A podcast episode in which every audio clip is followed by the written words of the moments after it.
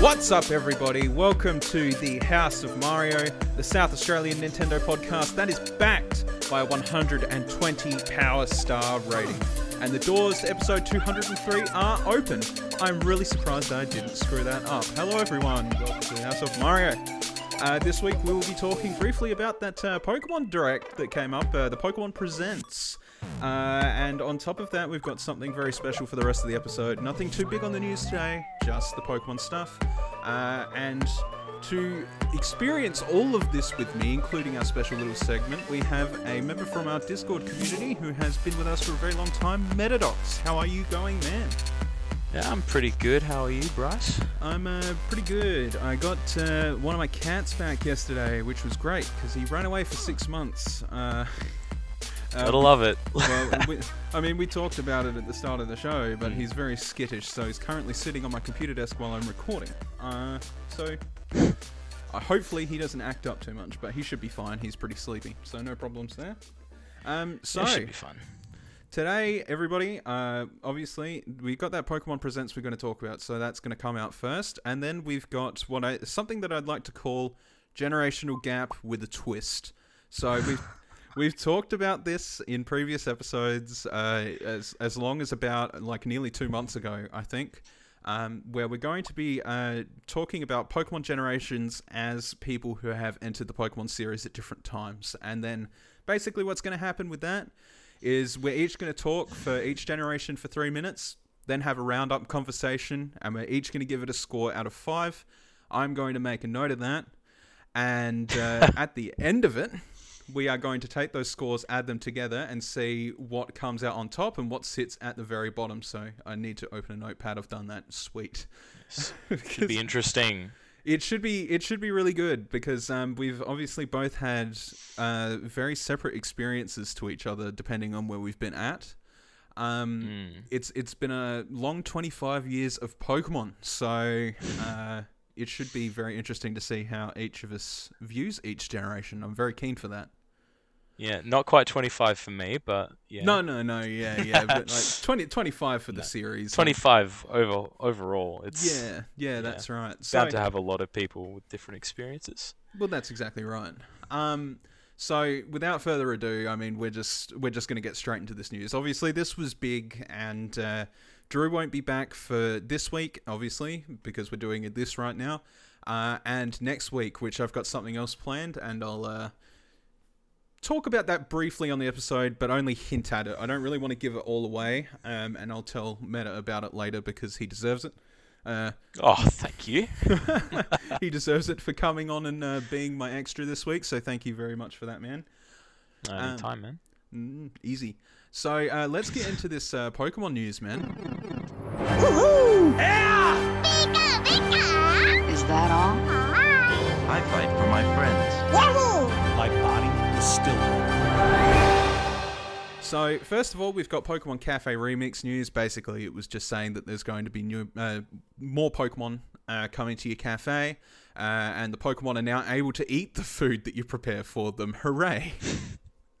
Fantastic. Groundbreaking. Yeah. Uh, what? Uh, anything catch your eye here at all? Oh, no. No. And Unfortunately, that's the thing with these Pokemon Presents is like all this mobile news that comes out. It's not very interesting, huh? no.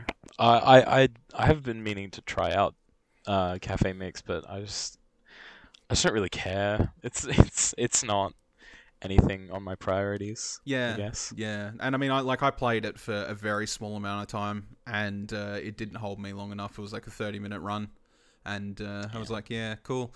Um, so yeah, that's unfortunate. Uh, but uh, yeah, so I suppose if you're into Cafe Remix, just be aware there's new content. As far as I can tell, uh, as far as I can tell, there's no date on some of it, whether there's some out now or what have you. Uh, so yeah, just check that out when you can, I suppose. Uh, next up was the uh, Pokemon Masters EX, which, I mean, we know that's got a very unfortunate hashtag, but here we go. Um, We have, uh, in celebration of Pokemon Masters uh, Master EX's two year anniversary, a new legendary event, Howling Shield of Eternity, and the power of Dynamaxing are coming to the game. From now until 10:59 p.m. Uh, to PDT on September 15th to September 15th, rather, players can assist Gloria, Hop, and Leon as they try and help the legendary Pokemon Eternatus, which has arrived along on the island with a mysterious meteor. Uh, and so, being the second anniversary, obviously there's extra gacha bonuses, uh, whether it be rolls or what have you, and a special um, version of N with uh, Reshiram, I think, uh, to roll for. So, I mean, if you're uh, in that gacha sphere, there's a uh, really nice looking N there. I know that uh, you look, you uh, felt pretty good about this one. I like I, I like that design. I, I, I I'm a sucker for a man with uh, long green hair and suits. What can I say? yeah, and I mean, uh, you know what? Uh, he he looks pretty good. He's definitely he's one of my favorite characters in the entire Pokemon universe. So seeing more N content is always great. Absolutely. yeah. Love myself some N. Yeah, he's uh Peter that can read minds. Hooray! All right. So uh, next up, we've got uh, Pokemon Go news. Obviously, this is probably the biggest news out of the lot, and that is uh, Pokemon from the Galar region will be making an appearance from August 20 to August 31st. Obviously, if you're playing Go, you're already experiencing this. I haven't opened it yet. Uh, I really should. I want to get a Falinks, um, but oh well. Uh, but you've also got uh, Galarian legendary Pokemon Zacian uh, making its debut in five star raids from August 20 to 26, and then followed by Zamazenta in 20, uh, on, on 26th of August to September 1st. Um, so this is cool. Um, bit of a random drop in its own sense. Uh, just like in this Pokemon Presents, they're kind of just like, oh yeah, there's no significant date behind this. We're just going to put them here. Um, I'm kind of surprised that they uh like did a little droplet of Gen 8 Pokemon before they even have they really finished with Gen 6? no, I don't think they have. No, No, no. and they, they they haven't even touched Gen 7 yet, other than Alolan forms. Um, no. I'm just very surprised that they decided to jump straight to Gen 8. Yeah, see, I'm not really sure what their thinking was behind it. Uh, but I mean, uh, Pokemon Go has always been sort of a drip feed kind of game, and like you know, we had Alolan Exeggutor like a long time ago for no reason as well, really. So it was, yeah. I, I, I don't I don't really know what their thought process is in the uh, development team of Pokemon Go, but oh well. No clue. None at all. Um, all right, so next up, obviously, we've got some uh, Pokemon Unite stuff. Uh, those of you that have been playing, I hope uh, you've had some good luck, and uh, I know that this is going to be a lot of f- people's first MOBA, so I hope you're enjoying Rage Fests. Um, so obviously they will talk briefly about the Pokemon Unite launch over the course of the uh, presents, and they also uh, sort of um, what was it? It was like a uh, hollow hollow gear drop or whatever for Pikachu as well for pre-registering. I think that was it. Um, Yeah, um, if t- two million, f- no, five, five million yeah. uh, players pre-registered, they get the the skin. Oh, okay, cool, very cool. Yeah, and it was like a really neat little uh, Holowear skin, so that that's cool. Um, but uh, you know, overall, kind of just another thing that's like, ah, yeah, that that that's okay, I suppose. Um, there it is um, claimable. Uh, along with the Pikachu Unite license uh, by completing the login event by October 31st. Uh, and the actual game will be available to download on September 22nd. Uh, how is your Unite experience going, Meta? Um, the only time I played it was in was when I played with you. Actually, um, it was it wasn't too bad actually. Um, obviously it's not perfect. Mm-hmm. It's got its flaws, that's for sure. But I think with some balancing, they could make it a lot better.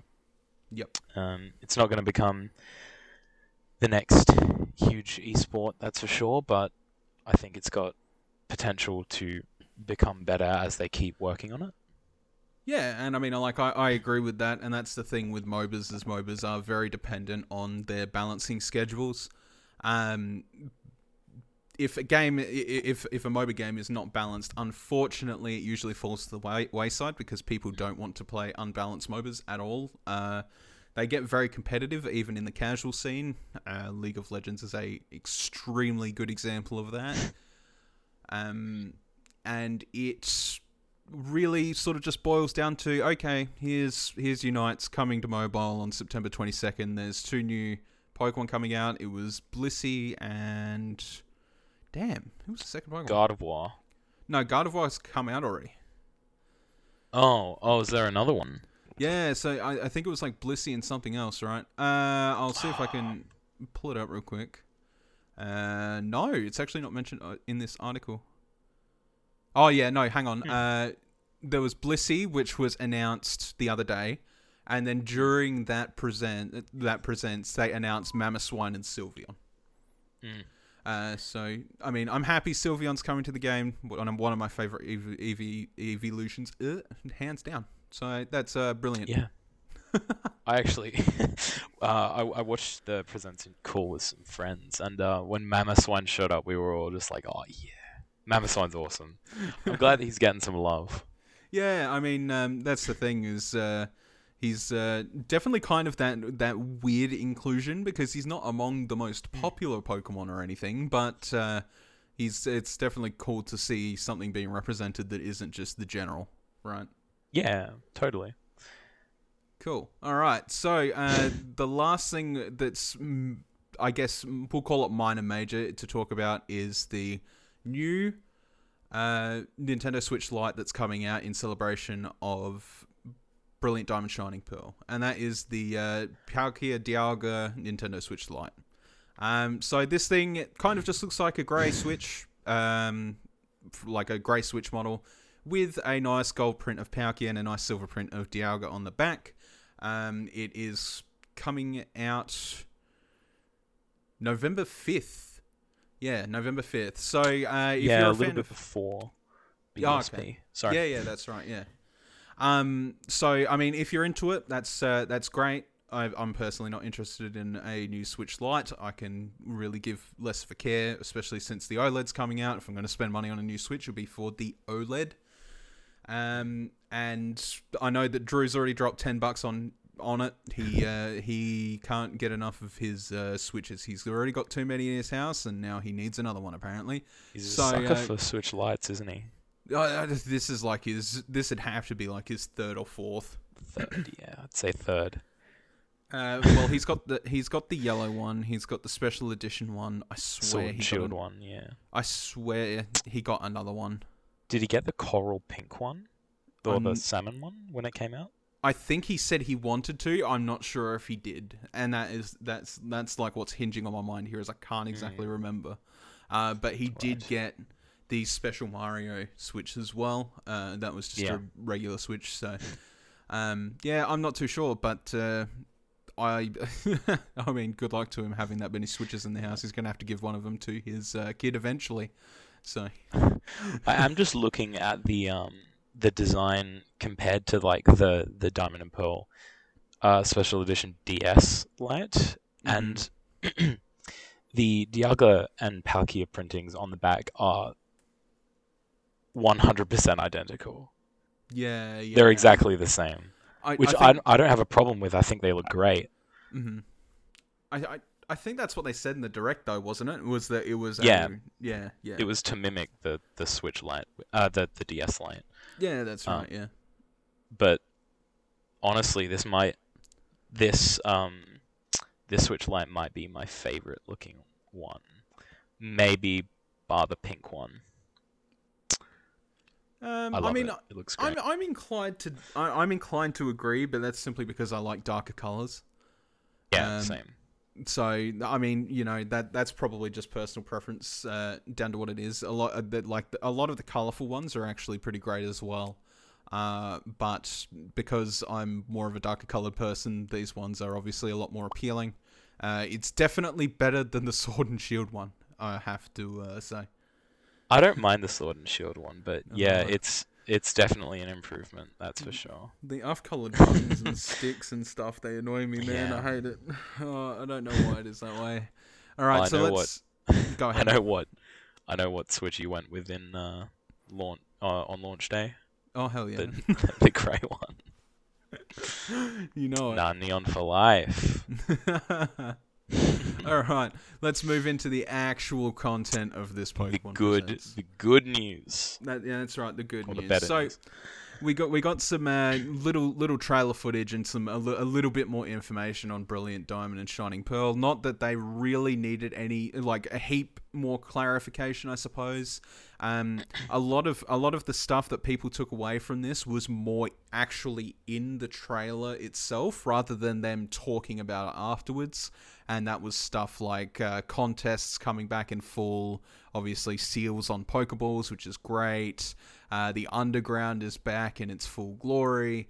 Um, and then there was also like a little sprinkle of stuff in there that you were kind of like, whoa, I didn't expect that.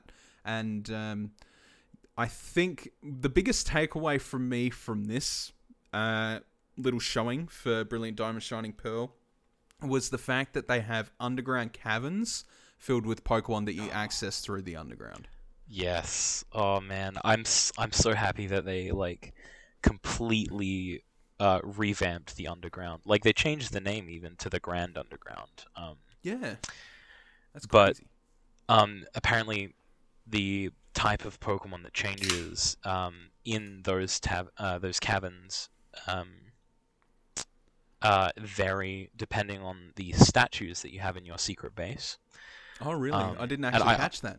Yeah, um, I believe they said it uh, at some point uh, in their little explanation reel, but um, it's to do with the type of the Pokemon. So, like, if you put uh, like a, a, a Jade Milotic statue and a uh, Blastoise statue, it'll increase the rates of water types. Same for like fire, grass, etc.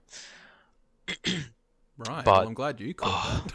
yeah, I, I was um I was what I actually I actually learnt like um, a bulk of that through the the video that Austin John did, uh, just covering like the the website information that they didn't really cover in the trailers. Um, Yep, yep, yep. just you know going in depth with it. But yeah, no, I'm so happy that they did stuff with the underground and um, customization, uh, trainer customization. It's not it's not like the full shebang. It's more of what Let's Go did, but um, I th- I think that that's a great addition.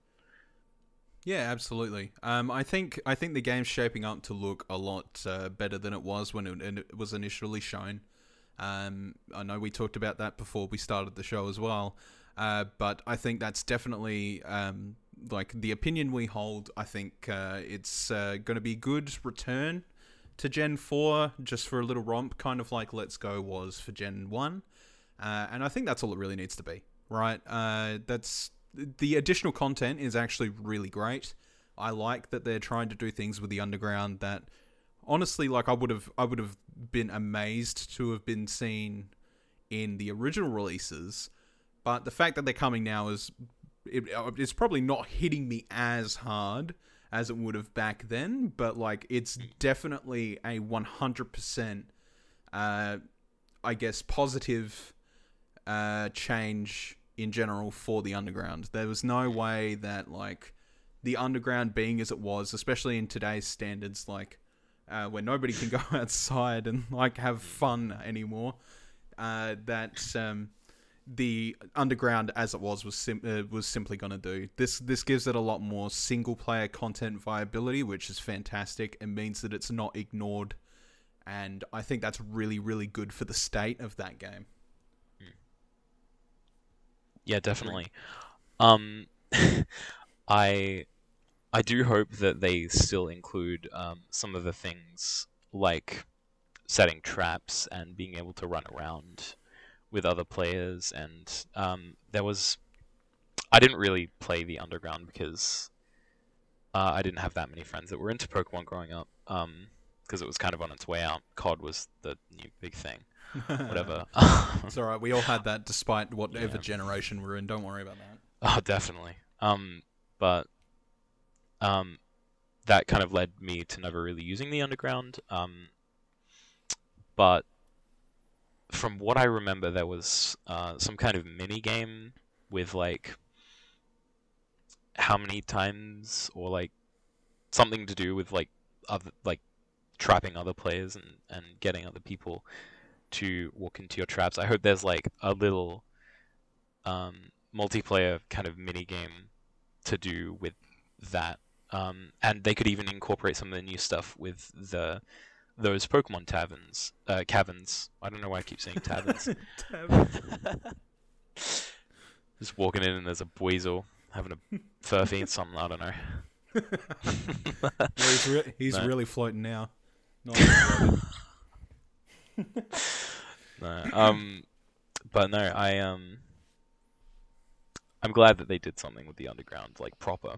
Um, but yeah, no, the the the graphical overhaul in general, um, that happened, like just comparing the first trailer that we got back in February to this trailer, you can very it's a stark contrast. It's like it's black and white. You can see how much has changed, how much better it looks. Um, they did the kind of field of view thing with uh, that they did with Link's Awakening, which I know from what I remember you didn't really like. yeah. Um, but it doesn't look as um, as intense as that No. was, which is good. Yeah. Yeah. Um, but it just uh, the, the the lighting and the details on like buildings and the grass and the trees and the backgrounds in battle, everything is improved so much compared to what it was back then, which we all were worried about. Um, and then the Switch OLED trailer came out, and we were like, "Hang on, that's different," and we all got our hopes up, and they did not disappoint, which is good. But yeah, Yeah. I'm very happy with the overhaul. Yeah, me too. I think it's uh, definitely looking a lot better now, and like I'm I'm less worried, which is good. Um, obviously, as we sort of get into it, you uh, will uh, discuss Gen Four. It's definitely not my favorite generation, and I mean I'll talk about it then. But uh, it would be good to have something to just revisit it. I think that is Yeah. like the main importance for it. Uh, so yeah, I, I guess just uh, sort of to capitalize and cap off on that, comes out later this year in November. Um, and uh, yeah, hopefully uh, that trailer left you a little bit more satisfied than what we'd seen, sort of initially. Uh, next up, all right, uh, the next, the next last big thing was more news on Pokemon Legends Arceus. So, uh, talking about Legends Arceus, I don't think on this show we've ever said anything negative about it. And you know what? We're definitely not saying anything negative now. I, I definitely think this is a good No, push forward this- for Game Freak. Like, in general, I think it's great. Um, it looks even better with this new trailer to see that there's uh, new forms for Pokemon and new evolutions for Pokemon that were previously ignored to some degree or considered trashmon. Um, Basculegion. I'm so excited for Basculegion. oh yeah, One of the most uh, unloved Pokemon from Gen 5 is getting so much more attention now, and its its its evolution is incredible. yeah, And and the the story behind it with the whole like it's infested with the souls of um, other Basculin that died on its travels up like upstream. That's insane. That's Yeah. crazy. Um, but the design is awesome as well, and I'm. They haven't shown off a blue stripe form, which I found interesting. Um, but they'll there probably have just. to be one. There's got to be one. Um, You would think so. unless they do like um uh, a separate evolution who knows i don't know Unless they do a the blue form yeah basically oh, oh god no no no that would be awful uh, Oh, you get a shiny basculin that's blue. um, uh, yeah, but uh, apart from that as well, they showed off that there's like very much like Pokemon Ride-ish features, like gliding with a Braviary and riding a, w- a Wyrdeer and stuff like that as well. Something that's obviously very uh, akin to Breath of the Wild, which is what people have always been comparing this to, is uh, calling it Pokemon Breath of the Wild.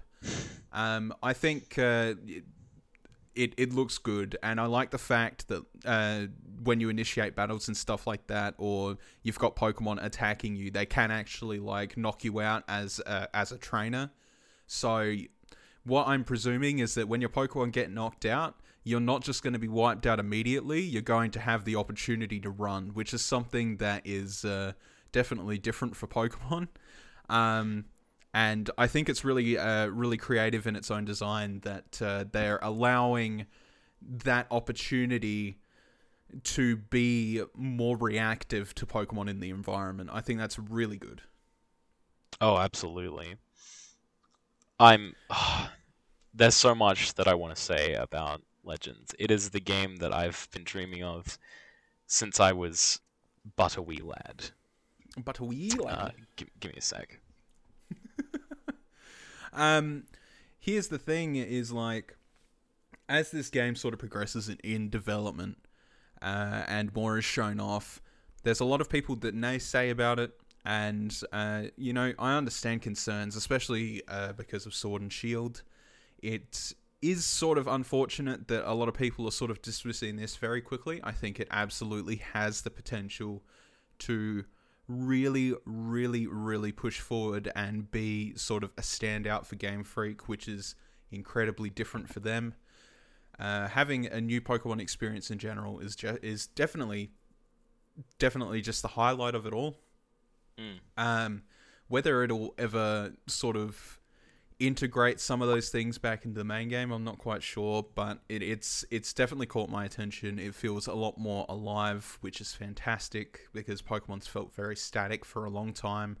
Uh, the wild area was a step up for that in some respects, but it also feels like the wild area was very much a beta test for this.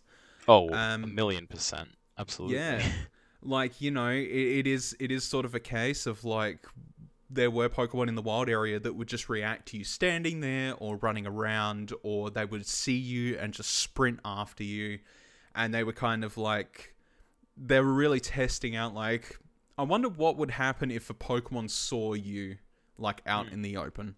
And it's obvious that they've that they've tried it. They've taken that data and they're like, "All right, let's put that into a big open world Pokemon game." And I think that's great. Definitely. Um, one thing I'd like to bring up actually is um, the trailer back in February. Um, a lot of people were talking about how uh, choppy the animations were for the Pokemon in the overworld. Uh, specifically, the Chingling was really bad. That was moving very uh, like ten or less frames a second.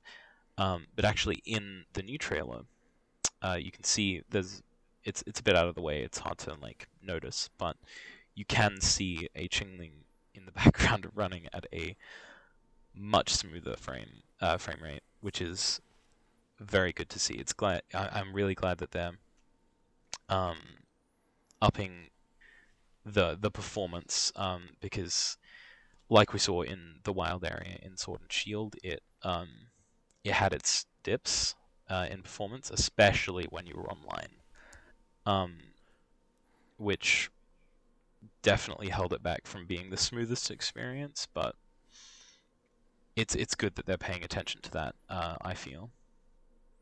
Yeah, I uh, I definitely agree with that too. I, I feel like they have looked at the people's comments and they've really sort of taken them in stride, especially after everything that happened with Sword and Shield. Um, obviously, there was a lot of non-warranted comments against Sword and Shield, and uh, some were, you know, kind of harsh. But I think most of the player base in general were just concerned that, uh, you know, after paying so much attention to Pokemon as a series for such a long time that they just wanted something to be of quality, uh, and you know that's that's perfectly reasonable. But I think uh, you know with just the constructive criticism that's sort of come out when the first trailer come out, and uh, them looking back on Twitter or whatever socials they may be following to sort of gauge player feedback based on these reactions. I think it's worked well, and I think uh, they're definitely finding their sort of balance, which is good. I really hope that they sort of um, keep this up and sort of push forward and uh, make it just a brilliantly performing Pokemon game. Obviously, there's going to be problems. It is an open world game, but uh, I think they're definitely on the path to good here. I definitely think it's uh, shaping up to be something special. Yeah, Um, like like I said, it's the game that I've been dreaming of since I was like seven. Um, I always loved the idea of being able to just go out in a Pokemon game, go out into the world, see Pokemon running around, and just throw Pokeballs at them, or throw my Pokemon out, and then bam, battle starts. Um, I think that's something that I um, I really loved about the Minecraft mod Pixelmon. Um, I I never really got into that, but uh, it, that was kind of like what I was wanting at the time, and then this is that, but just like proper, like you know the full um, full experience. You know, not just a, a mod for another game. Yeah. Like it's this is the open world Pokemon game, or at least the first, because I really do hope that they keep building upon um, this kind of gameplay um, with more uh, Legends titles. Even like they could do more legendaries. Like hell, Gen Five they could do Legends, like whatever they decide the original dragon's name would be. I don't know, Yeah. something like that. Yeah, uh, I think um, I think there's a lot of potential in Legends as a uh, spin-off series. Hmm. Um, but uh, yeah, anyway, uh, we've made it 32 minutes in. So what we're going Oh, to do great. is we're going to call it there on that uh, that conversation. It comes out in January, everybody. Uh, if you're excited, I suppose just let us know in the Discord. Which, by the way, you know you can click that link down in the box, and uh, it'll take you there, and you can talk to people like us.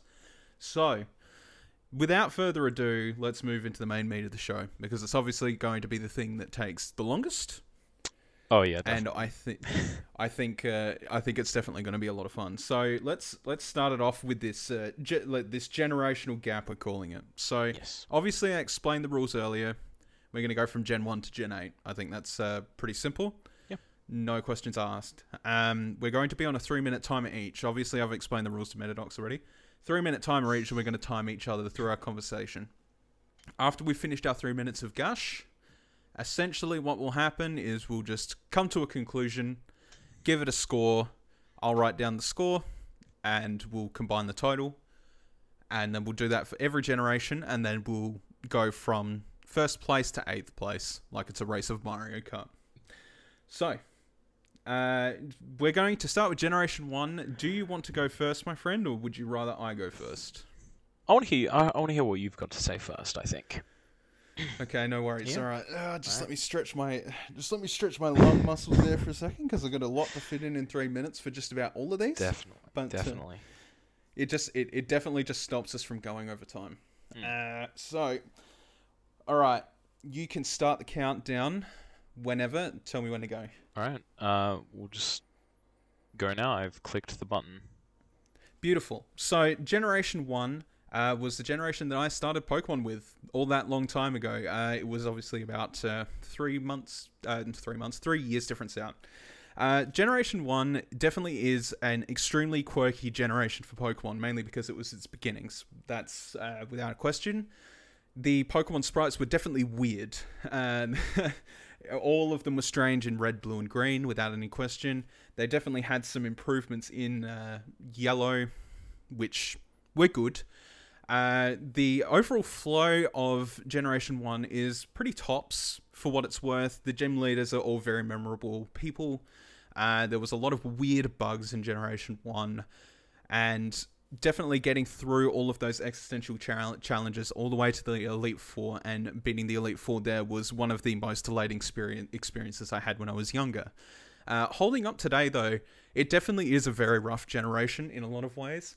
Obviously, uh, back in the day, they didn't have the same splits as they do now in terms of stats, and that made things either unbalanced or really balanced. it uh, it really is hard to tell sometimes. They also did some really bad decision making with moves like Wrap, and Wrap Dragonite is considered, I think, the only Uber in the game. Uh, so that's uh, kind of rough there. Um, now, overall, as an experience, uh, red, blue, and yellow are good games to go through at the very least once. Uh, there's definitely new versions of them out today that are better ways to experience Generation One without any questionable of a uh, question of a doubt. Um, but thinking of it from the perspective as if it was the only game out at the time, it it's very obvious why those games sold as many copies as they did. Uh, they are definitely rough, and they definitely could have used a lot more polish, but they were a very, very good RPG for the Game Boy. Then I don't think anybody can honestly deny that. Uh, they were considered some of the longest, with one of the longest completion titles for the Game Boy in terms of like its catalog, uh, and it definitely kickstarted something that would sort of come to a point where we have what we have today. And we can attribute that a lot to a lot of the Generation 1 Pokemon, a lot of the Generation 1 personalities, uh, the merchandising around the game, the overall, um, I guess, idea generalization behind the game. And it's it's built something that's incredible from something that is really, really rough. um, so I can't really fault it all that much. It, it it is it is a rough experience with rough. Um. Damn it. That's alright. it. That's time anyway. That's okay. That's alright. Yeah. Uh, to finalize that off, basically, it it is it is what it is. It it's going back to it now is always going to feel rough. There's no question about that.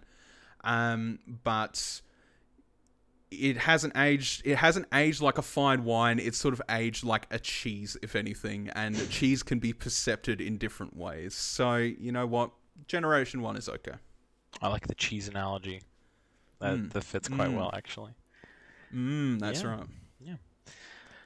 All right. All right, so, so uh, it's your turn. You uh, alright. you can uh, prepare yourself, and I'll get you started. Okay. uh, you just tell me when you're ready. Yeah. Whenever. Just let me know when you Okay. started it. All right, and it's uh go. Okay, well, obviously, it started off the whole Bloomin' franchise. It hasn't lasted 25 years for no reason. Um, these games were a craze, um, and there's definitely a reason for that. You can see, like, where people's excitement was coming from. It was a new thing, this whole idea of monster collecting and, um, you know, that general just being able to interact with other players in uh, a way that I don't think many people had ever experienced before. It definitely pioneered um, that type of multiplayer experience. Uh, at least I feel. Um, the exploration um, was decent. I'm just going off of my notes. Um, exploration was really good. Um, it really did feel like you were going across the country, you know, just traveling from area to area, making your way from point A to B, C, whatever. Um, it felt like a real place. Unfortunately, there wasn't really much to do after completing the game. Um, there was obviously the Pokedex, uh, you know, finishing that. Um, Mewtwo, uh, that was a big, big thing uh, with the cave, uh, Cerulean Cave, I think. Um, very buggy, obviously, um, with the Mew glitch and being able to access the uh, scrapped Professor Oak fight and a lot of other things. And the balancing was horrendous. Um, psychic types obviously no, need no introduction. They were absolutely overpowered. Ghost types were meant to be the counter, and there was only one line of those, and they were dual type with a type that was weak to psychic, and a bug in the game made it so Ghost wasn't actually super effective against psychic, which kind of ruined the whole thing. Um, not to mention the only dragon type move in the entire game, not just attacking move, just dragon type move overall was Dragon Rage, which deals a flat 40 damage no matter what. And the only good, like, the best bug move in the game was Twin Needle, which only has 25 base power, hits twice, and is only learned by Beedrill, which is a really bad Pokemon in these games, like, stats wise. And, um. it made Psychic way too powerful. Um, like I said, it's hard to fault it because it was the stem from which this whole Time. thing grew. Yep, I'll finish my point. It's it's where um, this whole thing came from, so it's it's it's difficult to fault it for that. But overall, it's a it's def like you said, it's definitely an experience that you you need at least once, but you don't really need to keep keep coming back to it. That's about it. All right. yeah. well said, well said, well said. All right. Well, so in in conclusion, I think uh, both of us can definitely agree that it is rough, Yes. Absolutely. without any question. Obviously, balancing was out the window in generation um, generation one. While uh, like some of the sprites and stuff like that, uh, I think personally they have they have charm in their own dated way, but they're definitely confusing by design for some of them. if you Um, if you compare a lot of the um, sprites from uh, red blue even even yellow uh, to the stuff we've got in gold and silver you can you can clearly see that even on the game boy they were not the best No, no, yeah, and um, it it only took one generational bump to realize that they could be much better. Um, but uh, for what it was worth, like it is, it is the beginning of where it is. There's no denying that whatsoever. Um, and you know it, it's worth that experience once, but you're not going to sit there and you're not going to sort of get to the end of the game and then think, all right, what's the best meta I can make for Pokemon uh, Red, Blue, and Yellow? Because the balancing is completely out the window. You can finish the Pokedex, but it doesn't really lead you to anything, and it hasn't. It hasn't really over the next couple of generations.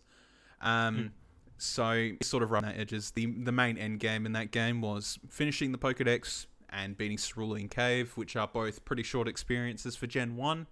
Uh, but as a Game Boy title, it was a really long experience, which is definitely something that uh, you can't say much about Game Boy titles. Most of them were designed to be anywhere from, you know, 15 minute to five hour experiences at the very most, whereas like Pokemon lasted 20 odd back in those days, even. Um, yeah it was it was an impressive game for the game boy's standards um, but even that would be blown out of the water when gold and silver came around yeah. at least in terms of like sheer amount of content. Yeah, absolutely. So, uh, do you have a generalized score for Generation 1? Well, I think we should. Um, so we're going one through five, right? Yes. Okay. I think we should um, kind of define which, e- like, what each number means before giving it that score. Sure, we can. So- um, so we've got one. One is bad, which I don't think any of Yep. us will e- ever hit. Uh, without without any without any semblance of a doubt. Uh, two is not as bad Say, like, as as you'd imagine. Rough. Yeah. Uh, three is Yeah. sort of middle ground. Four is yeah, it's alright, and five is like a definitive Pokemon experience. Yeah, absolutely. hmm Um, in that case, I, I was already uh, going to probably give it a two anyway, but I would say, uh, yeah, two. Two. It's rough. Okay. it's rough, but you know, it spawned the whole bloody franchise. It's hard to hate it. Yeah, yeah, absolutely. So, um, I mean, personally, I would probably thinking of it from the perspective of somebody that played it at the time. It was definitely a four for me. Um, the thing that annoyed me most about Pokemon back in the day was that you know you had to buy two versions, and even then, you weren't able to guarantee all the Pokemon with the exclusive Mew being there, and obviously that was a huge problem in some countries where Mm. that that kind of thing wasn't easily accessible, which you know that sucks, and that was a drawback to generations in the uh, earlier side of Pokemon. I think all the way up until Generation Four, we did not have much access to this th- those kinds of things at all to sort of celebrate the game with fans and stuff like that. And uh, yeah, I think overall four because it definitely kept me engaged, and I've I've played them again throughout the years, and I still enjoy them even today. There's definitely no question about that. Um, so I think personally, for me, four is definitely a fair score. All right, so Uh, like no, go on. sorry, no, just- go on, go on. just as a final final thing, um, obviously you played them uh, ver- like when you were very young, hmm uh, when you were growing up. Yes. Whereas I, my experience with them was um, on the tail end of Gen 6, I believe, or approaching into Gen 7. That's when I really, uh, that, that's when I first actually sat down, played through all of Red uh, on the 3DS Virtual Console. Uh, that was my Pokemon Red uh, experience. Yeah. While I did, I, I enjoyed my time with it. It's definitely, you know, uh, I had I had experienced um, the more much more polished uh, Pokemon games before that, so Yeah. yeah, it definitely felt a bit jarring Yeah, uh, absolutely. for me at least. And I mean that, and and I mean that's what we're sort of discovering here while uh, while we're talking about it, right? Is that as uh, people that experience them at different times, we're definitely going to have those different opinions and like a difference in opinions, and it's uh, definitely the biggest case with Generation One. I don't think that. And uh, I don't think either of us could dispute that Generation 1 is obviously the hardest one to go back to in terms of like where you sit on a scale of like how familiar how familiar you are with the new Pokemon as opposed to old Pokemon, and that's the same with a lot of video game series. Like a lot of people that Yeah. started with 3D Zelda find it really hard to go back a generation to 2D Zelda, for example. Um, Mm, oh, I, I understand that completely. yeah, exactly. So it it, it, it is kind of like that. That is the discovery of it, and Gen One uh, is definitely the hardest to go back to in that sense. But Gen Two, Gen Two is going to be extremely interesting. Gen Gen two is going to be um, an interesting thing. I actually, I actually personally think that Gen two is the harder one to go back to nowadays. Uh, but I'll get into that when I have my yeah, sure. three minute long spiel. All right. Well, Anyway, do you want to go first again, or Uh, I mean, if you like, or, or you can get into your spiel as soon as possible. Yeah, yeah, why not? Honestly, All right, no worries. I'm going to start the timer. Okay. Now. Okay, so Gen two, I feel uh, the the post game was incredible, especially coming off of Red and Blue, which had basically non-existent post game, and the final boss, obviously being Red, which is the protagonist of the first game. It was you from the previous games. Was awesome. That is uh, an idea that I really wish they replicated in Black and White two, but they didn't. Either way, really good idea. I also think that the music um, and the theme um, of like it, it felt a lot more traditionally like Japanese in the towns like Violet City and Ecruteak City. I, f- I felt it had a much stronger theme uh, than Kanto, um, if it even had one. Let's be honest. Um, but it definitely was over reliant on Kanto and especially Kanto Pokemon, um, because a lot of uh, Johto Pokemon like Murkrow, I believe, uh, Slugma, a few others uh, can't can't even be found until the post game in Kanto, which is why. Um, but also, um, the level curve in the late game is awful, especially leading up to Red. You do need to do uh, quite a decent bit of grinding, uh, even just before the Elite Four.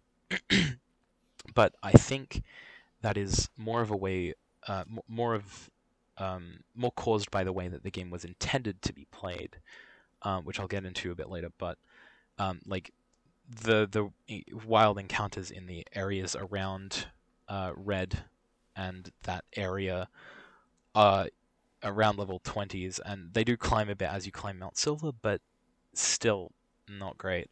The story was also super underwhelming. They had a really good setup with the Golden uh, the Goldenrod radio takeover, um, uh, setting up for Giovanni returning and and the Lake of Rage uh, was also really cool with the, um, their little base there and Lance. Um, but they kind of just dropped it after that. It it went nowhere. Really disappointing, in my opinion. Um, but back to that's all I have to say about the story, really. Uh, aside from the fact that Silver was a really cool um, rival, um, but th- I feel like the game was intended to be played uh, kind of similarly to Animal Crossing, in wh- in which you you come back each day, um, do battles with people who call you on the phone, and you slowly grow your uh, your team's experience levels uh, over time, rather than you know just playing through it in like making a week out of it, uh, like a lot of people do now, which is why I think it's a lot harder to go back to. Um, compared to Time. Gen 1 or some other generations. Anyway, that's literally all I had to say. I was worrying. I was, was, was starting to worry that I'd um I would just be like, ah, that's all I have to say. Time. No. No, you did a good, you did a very good job, and um, yeah, there was a Yeah. lot of agreeable points there for sure. But we'll obviously we'll talk about that in the conclusion. Hmm. Um, Of all right- course. All right. Uh, okay. All right. I'm ready. Okay, started. Okay, so Generation Two was my previous generation f- ger- generation favorite. Uh, for very similar reasons to what Meta's just described. Uh, it definitely has it boasts the one of the best endgame contents in any Pokemon game without any certainty. Uh, a lot of the Japanese stylings and stuff like that in the towns definitely makes it a lot more vibrant than just very static sort of uh, I guess non-basage sort of them- thematics in Kanto, at least from Generation 1. It was definitely a huge step up in terms of a lot of things, but the things that really grabbed me about Generation 2 were timed events, definitely. Uh, timed events made logging in on a Friday special so that you could go and do the bug, bug catching contests and stuff like that. Uh, Generation 2 had the had the best basis for lore and was the first game to really, really well. It was the first set of games, Gold, Silver, Crystal, to set up a lore uh, in a way that's not just I'll read a book in a burned down laboratory, which was pretty much the only lore that you ever got from Red and Blue. Um, so that was also brilliant. The introduction of shiny Pokemon that was a massive change for the game. Uh, it made a whole new collection uh, I guess, sub quest in trying to find as many shiny Pokemon as you could, even though it was extremely difficult. And getting one, apart from obviously the shiny red Gyarados that you get for free, was considered a massive triumph back in those days. Um, there was a lot of good sort of beats with the rival. Uh, the rival follows you all the way throughout Johto and through Kanto, and he has a very good story development arc as opposed to your rival in Generation 1 that doesn't change by the end of the game. He he's still a stubborn asshole no matter what. But in Generation Two, they showed that he gro- he grows up. They showed that Blue grows up, which is uh, absolutely fantastic. Um, a lot of the Pokemon in Generation Two, I love. I think their designs are absolutely brilliant. Obviously, there's still some that do have problems today. Uh, Pokemon like Dunsparce or well, not so much Murkrow these days, but definitely for a while, Murkrow was in a very ignorable state. Um, I can definitely agree that uh, the leveling uh, can get a little painful when you get to Kanto and you're headed towards Mount Silver. It definitely gets real, real struggly there. Uh, when you sort of hit, I think it's probably about the sixth gym, and then you start to notice the levels go up, and you get to Mount Silver, and then all of a sudden everything is just really strong. And the final fight in the game being Red, he's just stupidly powerful. Uh, as a kid, that was a very difficult challenge, but it was also amazing to overcome. Uh, knowing that all my work paid off and I could beat Red, and I was like, holy crap, I actually did it. I beat Red. And knowing that I could sort of go back there every now and then and find him again That was sort time, of just an way. elating feeling. Uh, so, Generation 2 for me is 100% a culmination of like massive improvements for Pokemon as well as a awesome end game, which is something that it never had before, which gave um, Pokemon purpose. And I think the uh, uh, I didn't even mention breeding mechanics, but like you know, there, there's heaps there's heaps of introductions into Generation Two that shaped Pokemon to what it is today. and I think that's extremely important important for the series, even more so than Generation One. A lot of people sort of go, "Oh, Generation One is the most important because it introduced the series," but a lot of the mainstay mechanics that are in Pokemon today were introduced in Generation Two. Yeah, no, you raised a lot of good points that I um I definitely missed, especially with the introduction of shinies. Oh my god, how the hell did I miss that? Yeah, I completely forgot that they came in in Gen 2. Um, yeah. yeah, no, I've never seen a shiny in Gen 2, I don't think. Mm-hmm. Other than the Gyarados, obviously, but no, um, yeah, um, it did, it definitely did a lot of uh, firsts for the series, which you have to give it respect for. Yeah. Um, it's just uh, what I find, uh, what I really don't like about it uh, is how difficult it is to play, uh, like to play through nowadays in a way, uh, i- in a similar way that I would with other Pokemon games. Um, like not to say that that's bad. I really like the idea of a Pokemon game being able to um, be that little like, oh, uh, play a bit today, you know, do this, you know, oh, this is on today, it's Friday, I can go see if the Lapras is there, you know. Um, but yeah, no, um, it's definitely, it's not a bad uh, set of games, definitely, but um, Roaming Pokemon. it's Damn, yeah, I forgot about that too. difficult. Oh yeah, no, Roaming oh my god, roaming legendaries, jeez, yeah, yeah, and that's bane the of thing. my bloody existence. but I mean that like that's the thing with Generation 2 is that it did introduce a lot of those things. And uh, like I completely understand your point about uh, you know Team Rocket making the comeback and and stuff like that and that not really paying off. And they actually they did eventually rectify that in Heart Gold and Soul Silver but through an event which is really irritating.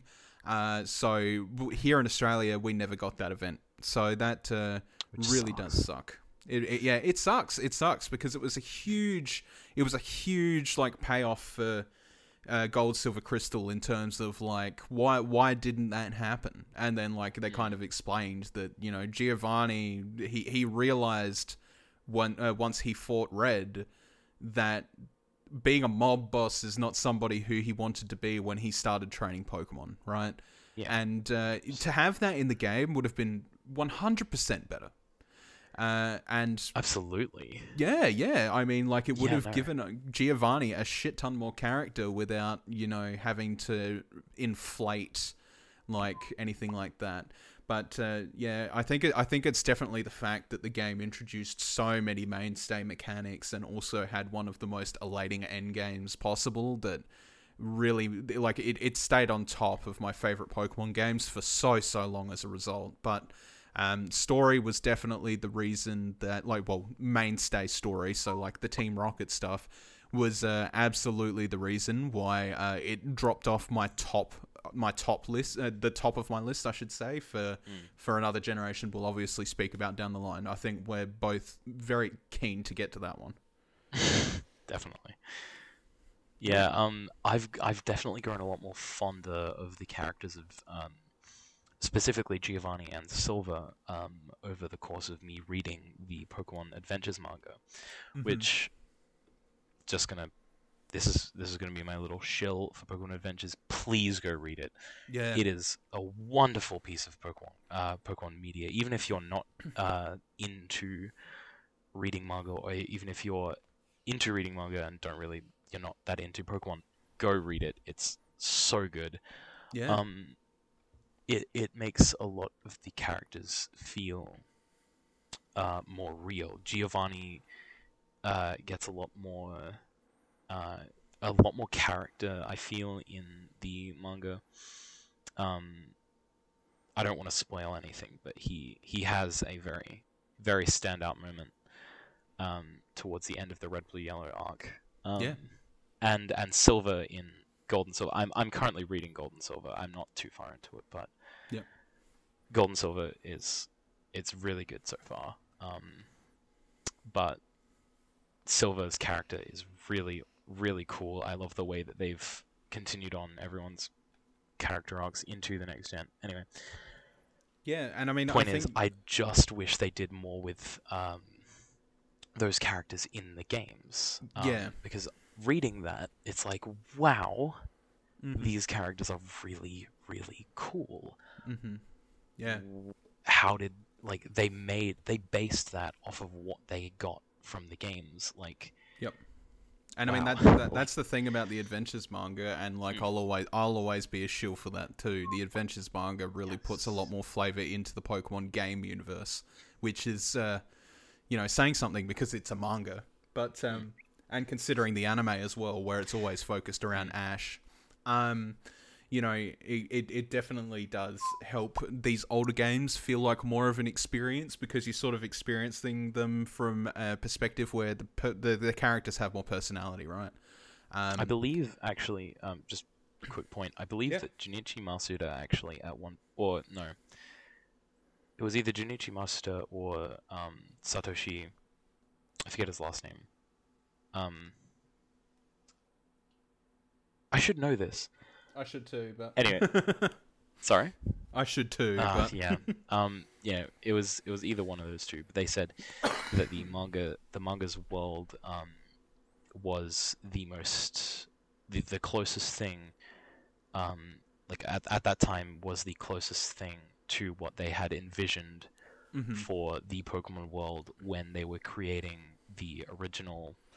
Uh, capsule monsters stuff uh, before like that went on to be Pokemon, which um, like if if that doesn't convince you to read the manga, then you're you're a lost cause. I think.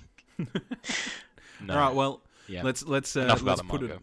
Yeah, I was gonna say let's cap it at that, and we'll uh, just tell you to go read the goddamn manga. Just do it. Go just go read read the manga. It's It's really- really good. Really cheap. It Get is- the box sets. Yes, it is. It is Yes. super cheap. It's really good too. So like, yeah, there's really no excuse.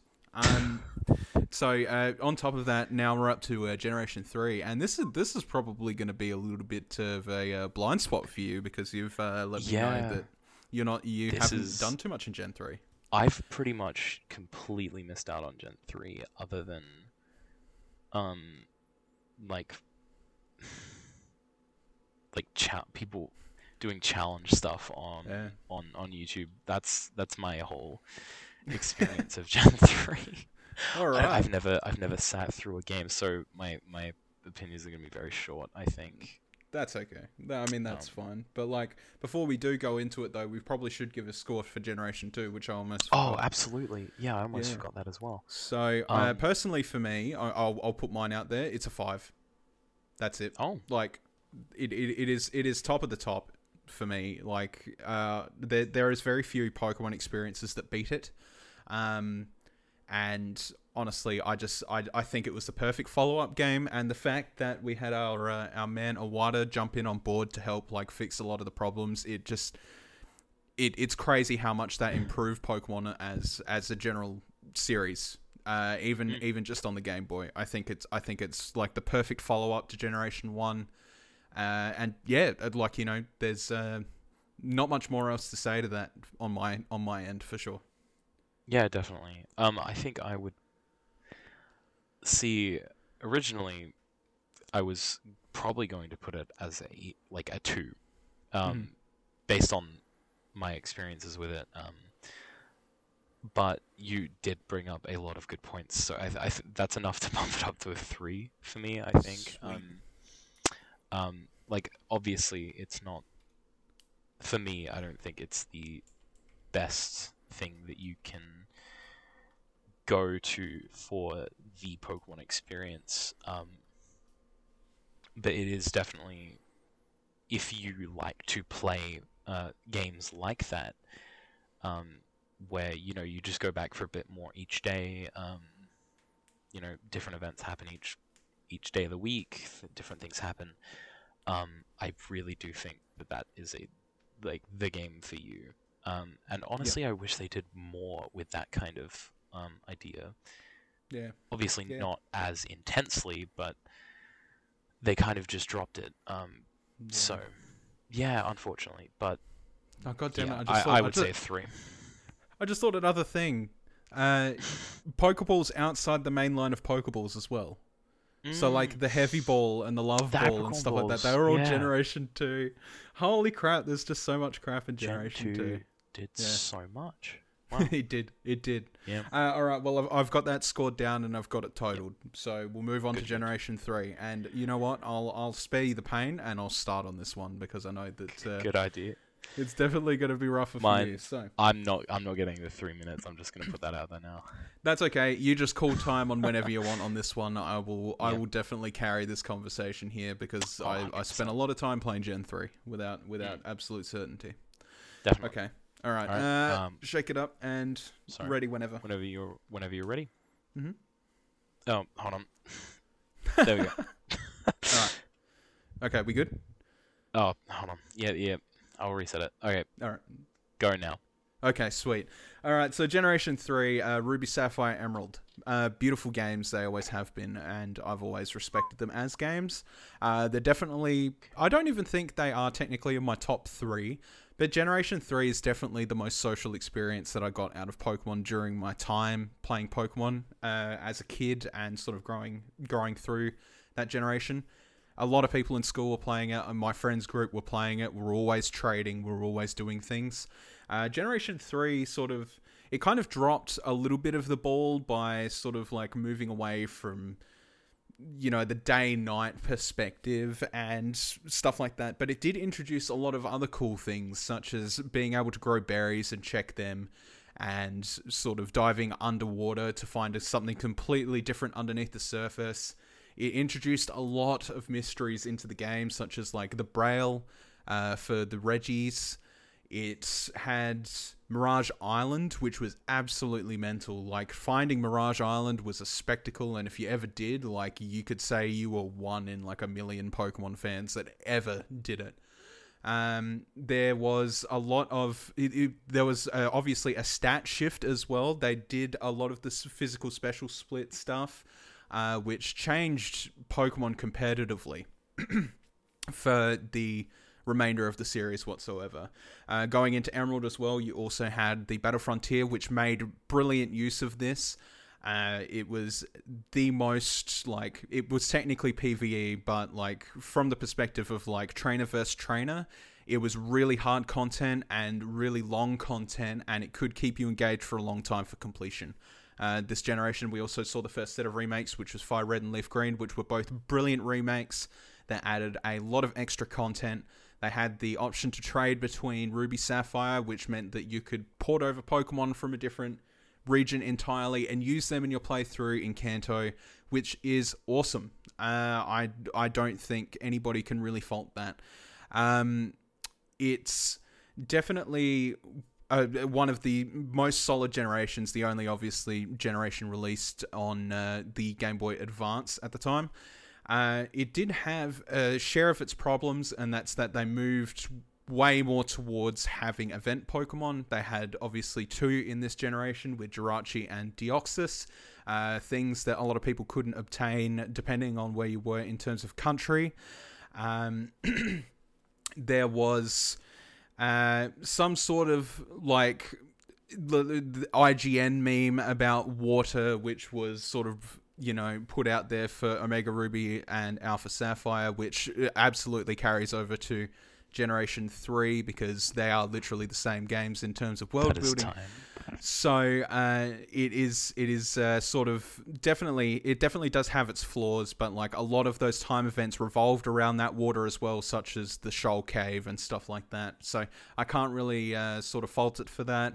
But overall, Gen three is just like the solid, balanced Pokemon experience that really tried to push to make Pokemon a lot more variable by introducing a stat split and it also introduced a hell of a lot of good Pokemon, a really cool story, and Generation 3 was the birth of remakes. So mm. there really is no fault in that. You uh, summed it up definitely uh, better than I will. um, That's okay. That's okay. no. I, I, I uh, trust you to do a, a job. Let's put it that I'll way. do. I'll, I'll, I'll. This one's from the heart. I don't have any notes other than um. Uh, too much water. Ha ha ha. Funny. Um, so yeah, this will be fun. But- That's okay. I'm sure you'll get through it. So, are you Yeah. ready? Are you ready to start the time? Uh, yeah, should be fine. All right. Okay, I'm going to start it right now. Okay, so uh, Gen three had a uh, w- w- was obviously the transition into uh, 16-bit, which did a lot for the visuals and even the audio. Um, the obviously the overabundance of trumpets was a big thing, um, but you could you could definitely um, tell how much more um, this game looked and and sounded and felt, uh, if that makes sense. Um, it was also the introduction of double battles, which is pretty cool. Uh, which is you know now the pretty much the um, the whole competitive scene. It revolves around doubles. Um, and hell, even with a lot of uh, ROM hacks and stuff, it they make a lot of their battles double battles to make them harder, you know, more strategy. It's it is a probably the Pokemon battle type if you're wanting to use your brain.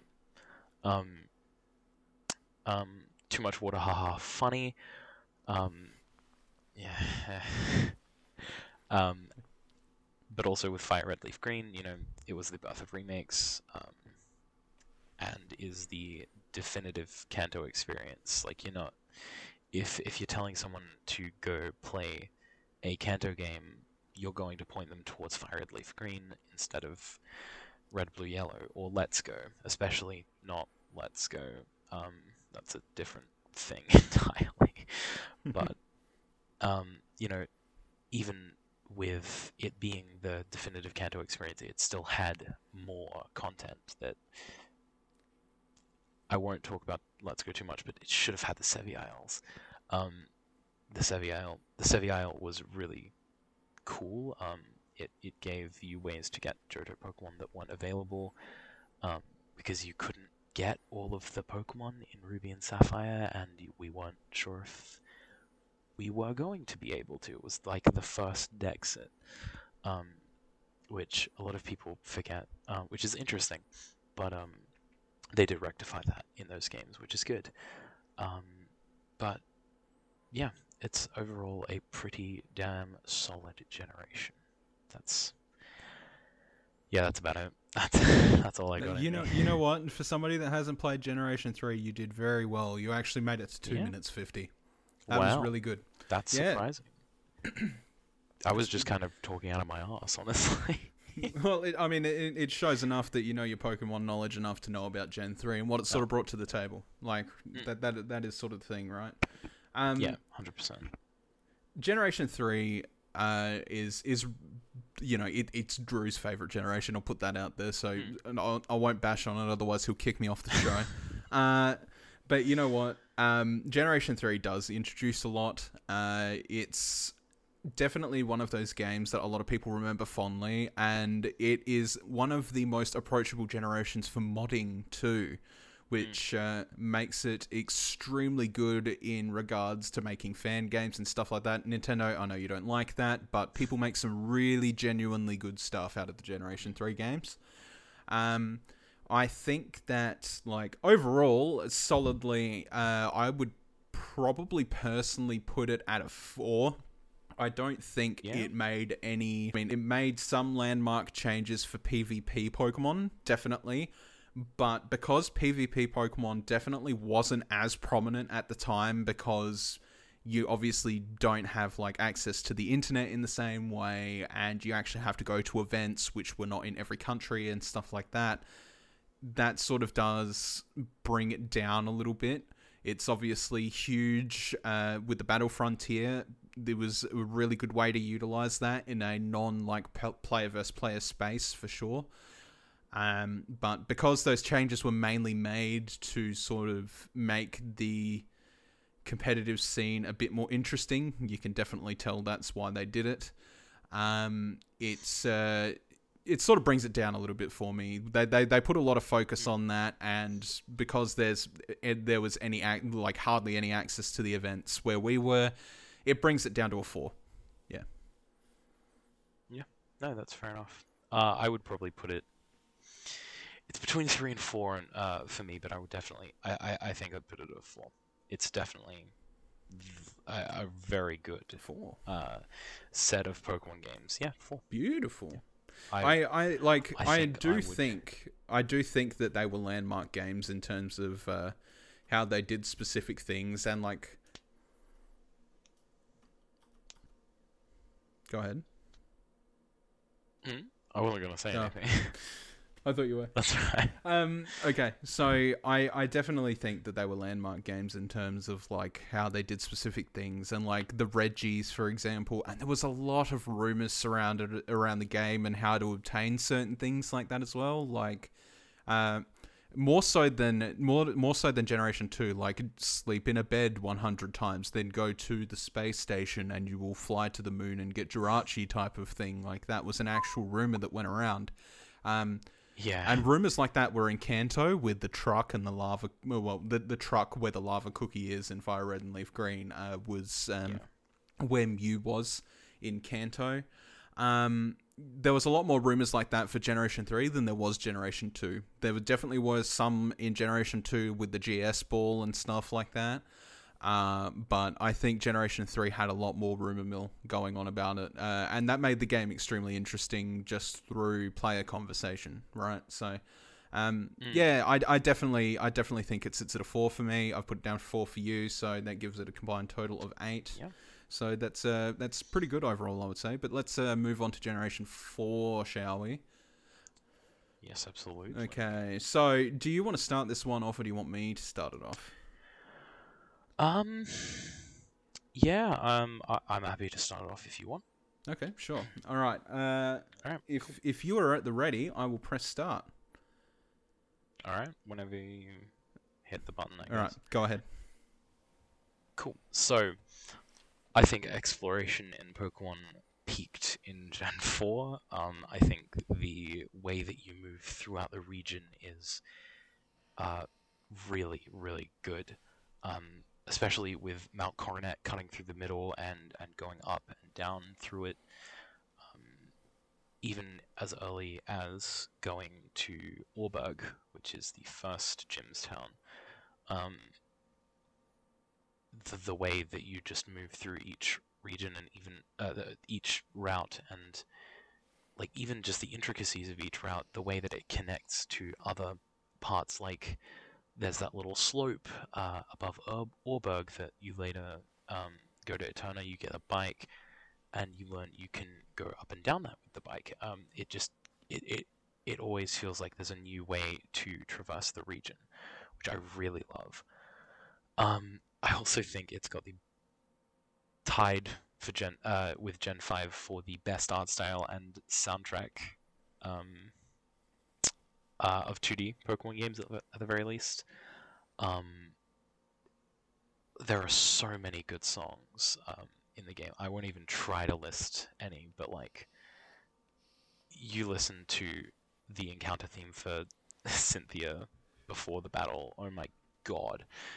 Um, uh, it gave love to uh, some older Pokemon as well, uh, with like uh, Gliscor, Mamoswine, just giving new evolutions to those older Pokemon, even uh, as far as um, Magmortar, uh, Electivire, and Rhyperior, even though not many people like Rhyperior, I think it's fine. Um, but it definitely did a lot in terms of uh, giving more love to older Pokemon in terms of evolutions, um, and even baby forms like um, Bonsly and Happiny. Nobody really cares about those though. Um, uh, then obviously Heart Gold Soul Silver, M- massive games. Everybody loves them. I don't think it's. I loved playing through them. Like as much of a Gen two humbler as I am, I really loved my experience with um, Johto through Heart Gold Soul Silver. Uh, Gen 4 was also the introduction of Wi-Fi um, and the GTS and internet play, uh, which really helped uh, a lot of people connect from even further distances. It really uh, built upon the idea of, you know, connecting with other people. Uh, also, the physical special split um, is a good thing to mention. It f- it did what was what should have been done in Gen One. Time. Really, um, you know, yeah, that's that's about all I had to say anyway. Um, good generation, I think. All right. Yeah. Yeah. Okay. Fair enough. Yeah. Yeah, some Yeah. really good points there that I also hadn't considered. So there you go. There's uh yeah, definitely a notch in my belt there uh, that I need to improve upon when I talk about it. Totally. So, Speaking of, are you ready? you know what? I'm I'm ready. Yeah. All right, all right. Well, uh, why don't you just uh, go on then? Okay. So, here's the thing. Uh, I do have a little bit of grievance with Gen 4. It's definitely not in my in my top favorites. Uh, definitely not. Um, Generation 4 is hard for me because, especially with Diamond and Pearl, actually, it's definitely the main problem. Um, everything about Diamond and Pearl, this shouldn't be a negative thing, but in, in this case, it feels like it to me. Everything about Diamond and Pearl, Diamond, Pearl, and Platinum, you can look at that and go, oh yeah, that's from Diamond, Pearl, and Platinum. And I think that that is a problem. I think if you showed a lot of a lot of people uh, who, if you showed people that didn't know Pokemon, uh, artwork between Pokemon and uh, sort of something like that, and they go, "Oh, uh, is, which Pokemon are from the same generation?" You showed them a chart of them. You could definitely pick out which ones were from the same generation when it comes to Diamond and Pearl. Um, that's not a that's not a huge problem in terms of new designs, but definitely with the pre-evolutions. And I know that's a little bit of a controversial topic in the sense that uh, it made old Pokemon more viable, which is definitely true. Um, and I definitely think that's great. But I think like in in terms of actual design, uh, it looks very Generation Four. That's all I can really say about that. Um, it's a little difficult. Uh, I had I had the complete opposite experience with Mount Coronet and some of the traversal, like Rock Climb and Defog. Um, I thought a lot of them were more or less just hindrances. Um, Mount Coronet became a little bit of a confusing maze at times, which really sucked for me. Um, and I wasn't really patient with it uh, when I first got into them, and that's uh, sort of wherever. But overall, like getting through the game and stuff like that, I do have fond memories of Diamond, Pearl, and Platinum. But sort of just like looking back at it, like in terms of like how well it's aged, personally, I don't think it's aged that well. Um, but it's also again the generation that uh, put out Heart Gold, Soul Silver. And Heart Gold Soul Silver is one of the best definitive Pokemon experiences you can possibly find. Uh, it is one of the best generations in terms of content, hands down. Um, and they only added even more content onto it, including a modifiable Safari Zone, which is just absolutely incredible. Um, and the fact that you could relive some nostalgia through the music and stuff like that by using a Game Boy tuner and stuff like that, I thought that was brilliant. Um, they are definitely some of the best crafted Pokemon games. They do hold like some of Gen 2's problems for sure. Um, but they are definitely some of the experiences that I would point to and go, yeah, that's definitely a game you should play if you want to get into Pokemon. Um, they are chock with content, um, and obviously, sort of, it, it, it evens out at the end. Uh, it gets, it, I feel like it gets a little bit easier than it did in Soul, uh, in sorry, Silver, Gold, and Crystal. Um, Time.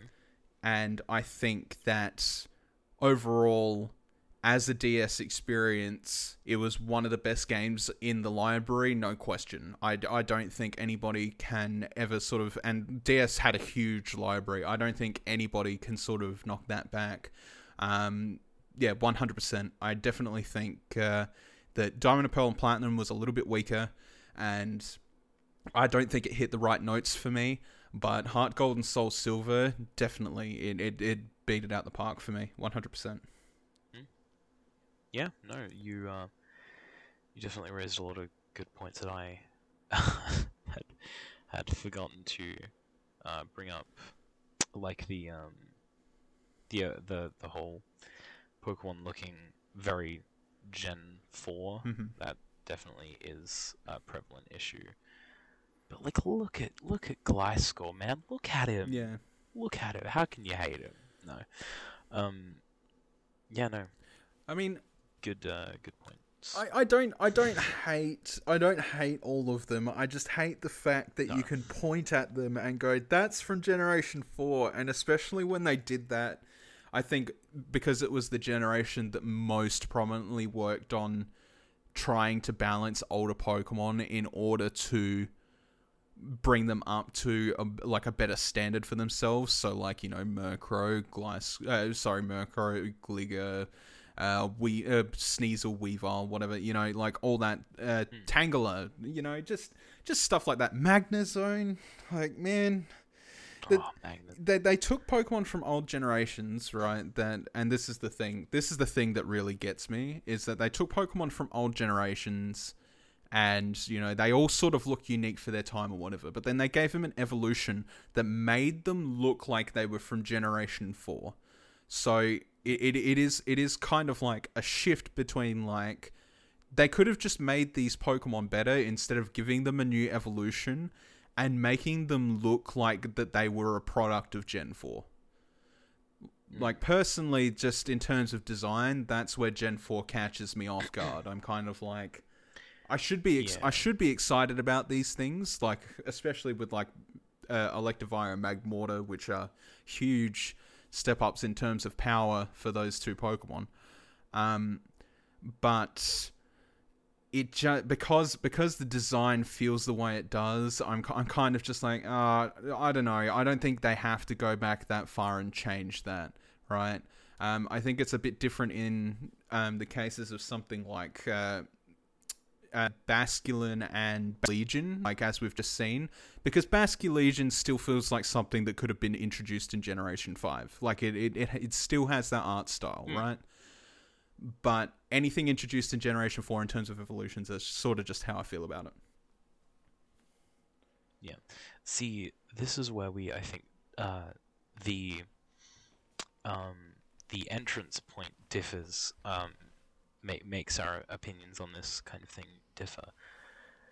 Because I have always Yeah. known um, Magnemite and Magneton to evolve into Magnezone. It's just always been that way for me. Like, obviously, um, I learnt pretty early on that, oh, Magnezone was a new evolution in Gen 4, but it's just kind of always been there. Uh, and it's always just been what Magneton goes into. Um, I can definitely see how people uh, can think like that. Um, and I and I definitely get what you mean. Um, they do very much so look Mhm. different um, in terms of art style. Um, but they've just kind of always been that way for me. Uh, so I don't really connect Yeah. with that on the same And I mean, level. this is the interesting Yeah. point. Like, Um, like that. That's what's interesting about this sort of this concept of conversation, right? Is that those there's those little things that are going to pop up from time to time where I'm like, that's definitely my argument against it, but you're not you you you aren't seeing it that way because you kind of like, yeah, I, Yeah. I, I mean, I 100% get that. Like, um, I and I can't fault you for I can't fault anybody for having that opinion either. Like from the from anybody that's sort of come in later because that is the truth, you know. Um, and Yeah. like it, it's definitely a personal grievance for me. I know that a lot of people don't feel that way about them, um, but just sort of I, I think from going from where I've started this journey to where I am now, they are they are just sort of the most jarring out of um, out of like Pokemon that they've gone back to to sort of push their design up a bit. I think that's just sort of where it is for me. Um, again, make, making that Basculin uh, comparison to uh, Gen 4 Pokemon, like Basculegion, uh, it's definitely not just hype for me now. Like, I genuinely think that's something that they could have done in Generation 5 quite easily. It doesn't feel like something that they've crafted for Sinnoh. Does that make sense? Yeah, I um I can definitely see um how Gen 8's um art style and the way that Pokemon um Pokemon's art has progressed. I definitely see how that has influenced um the design, but it yeah, like like you said, it still feels like something that they could have done pretty much very similarly in Gen Yeah, 5. yeah. All right, Yeah. so uh, let's uh, go for a score on Generation Four. Uh, I'll let you. I'll let you pick this one yeah, first. okay. I I'm tossing up between 4 and 5, man. I'm going to say you know what? I, I need to give it to something, so we'll we'll go with 5. Five. Uh, it's it's a 5 Damn. for me. Yeah. Yeah. I I def I mean I I definitely Yeah. can understand it from the perspective of like um it introducing online communication methods and stuff like that as well. It that that, that was definitely a game changer for Pokemon and definitely something I didn't consider um when when sort of going into this. Uh so I, I can understand that score from that perspective pretty much alone. Um but uh yeah, I mean, is there anything else that sort of bumps it up for you? Sorry, I had my mic muted. Um, I don't know. I don't know what it is about it. It's just always been that big. Um, sorry, my sister's in my room glaring over me. Um, it's it's always been that big Pokemon Yeah. thing. Like, uh, my my best friend growing up, and even still today, uh, their favorite generation has always been Mhm. Gen Four and it was always a close second behind five for me.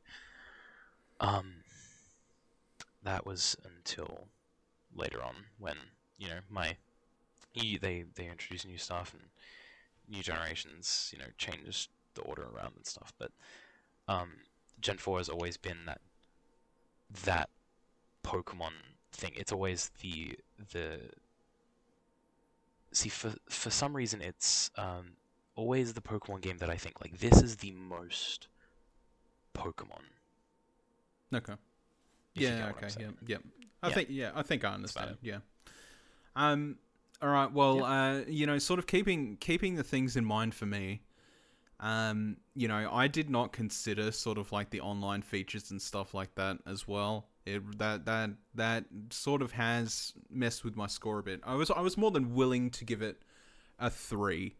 Um, not because, uh, like you know, I did, I did talk a lot about how sort of like Diamond and Pearl sort of let me down from a perspective.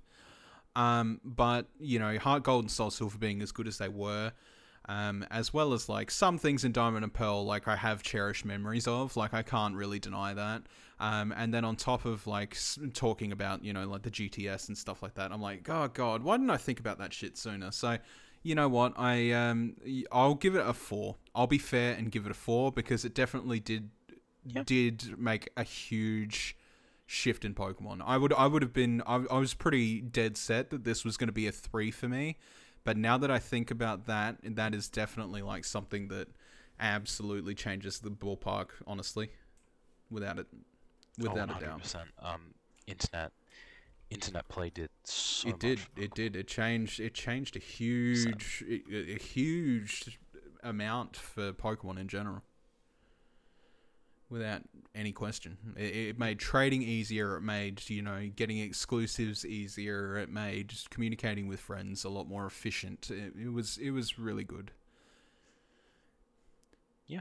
all right Absolutely. so this is uh, this is the big mundo for uh, for both of us. Generation This five, Generation is the five, and you know one, what? yeah, I'm absolutely. I'm really excited to get your opinion on this because this is technically your first, right? Mm. Well, uh, I I was introduced to Gen four and five about the same Mhm. time. Um, I think it was fairly close after Gen five released. I'm not too sure. It's very Mhm. hazy. Um, but I did I didn't really pick up Gen four until after uh, because funny story. Um, uh, my copy of Pearl was pre-owned, and it had a save file on it, and it was a girl, and I was really upset because I didn't know how to reset it.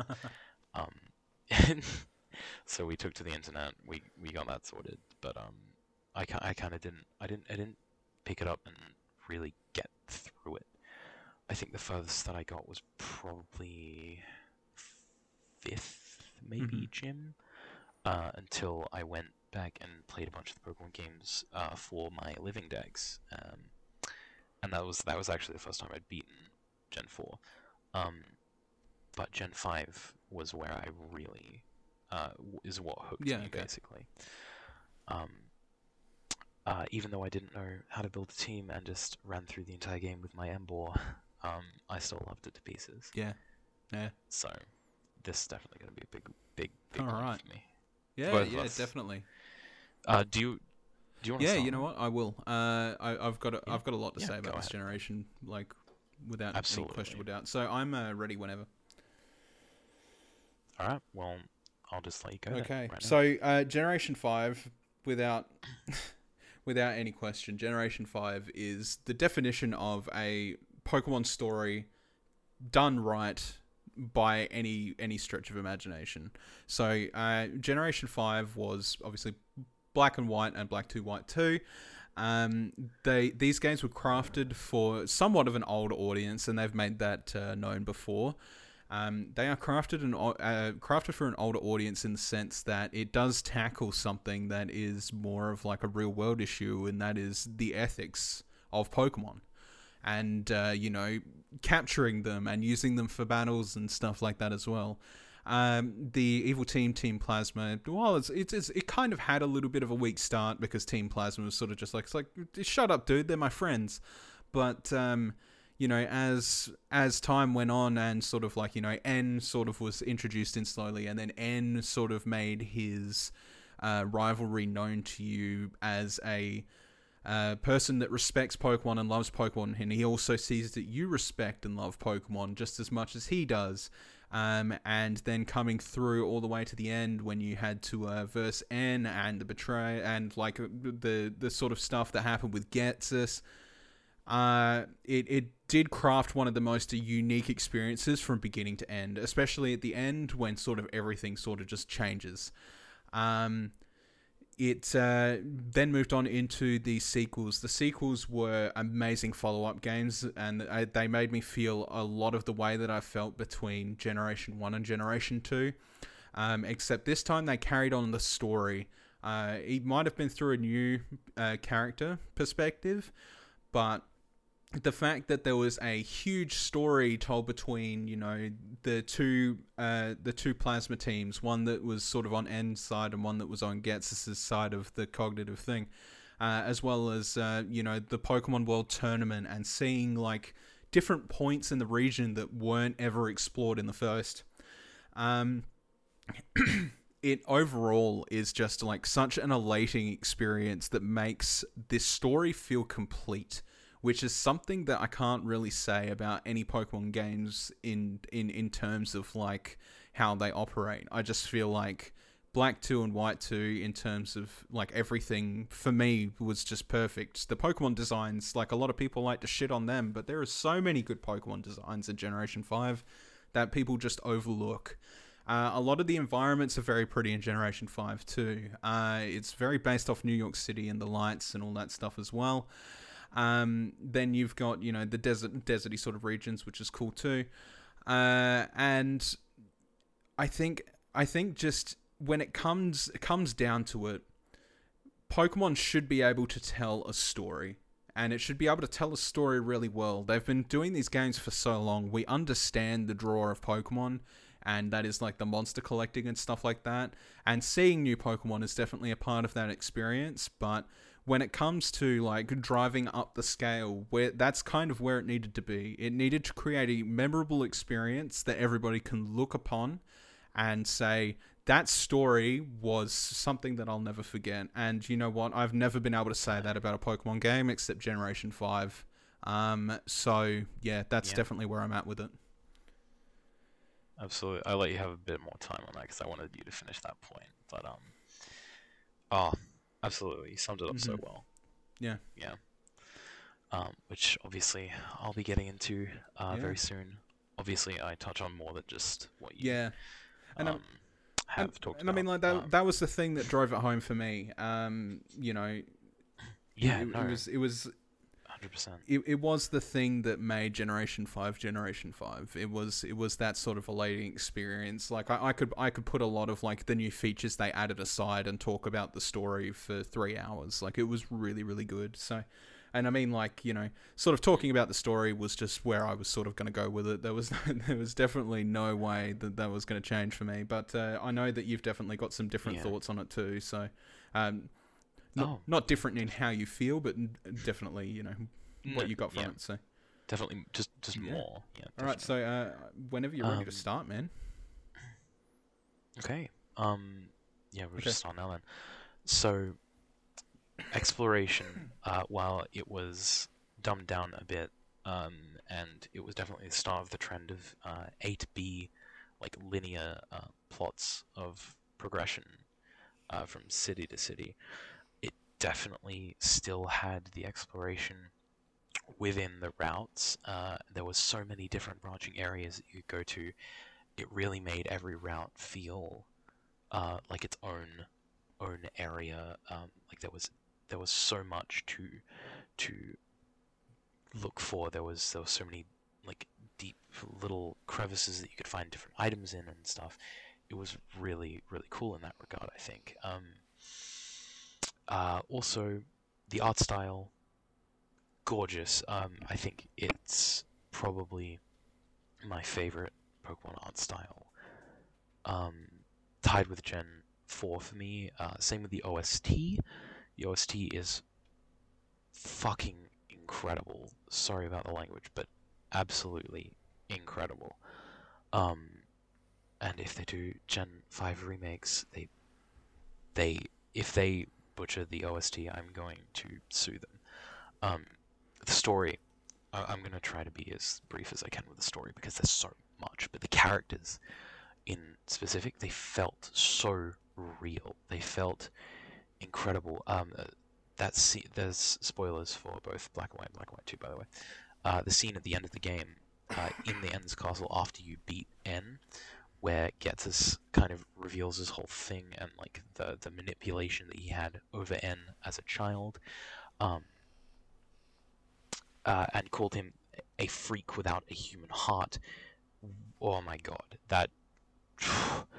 Um, not to mention, even just Cheren and Bianca, your rivals, they felt really um, grounded. Cheren, um, there was a standout scene with Alder um, just after the fourth gym, um, where he is questioning him. Why isn't he taking his uh, job more seriously? Why isn't he like he, he he's taking uh, Pokemon so seriously? And I think that's such an interesting way to um, to portray the um, the kind of dickish um, rival. He wasn't really a dick, but like it, it, it was it was similar, but in a in a unique and different way.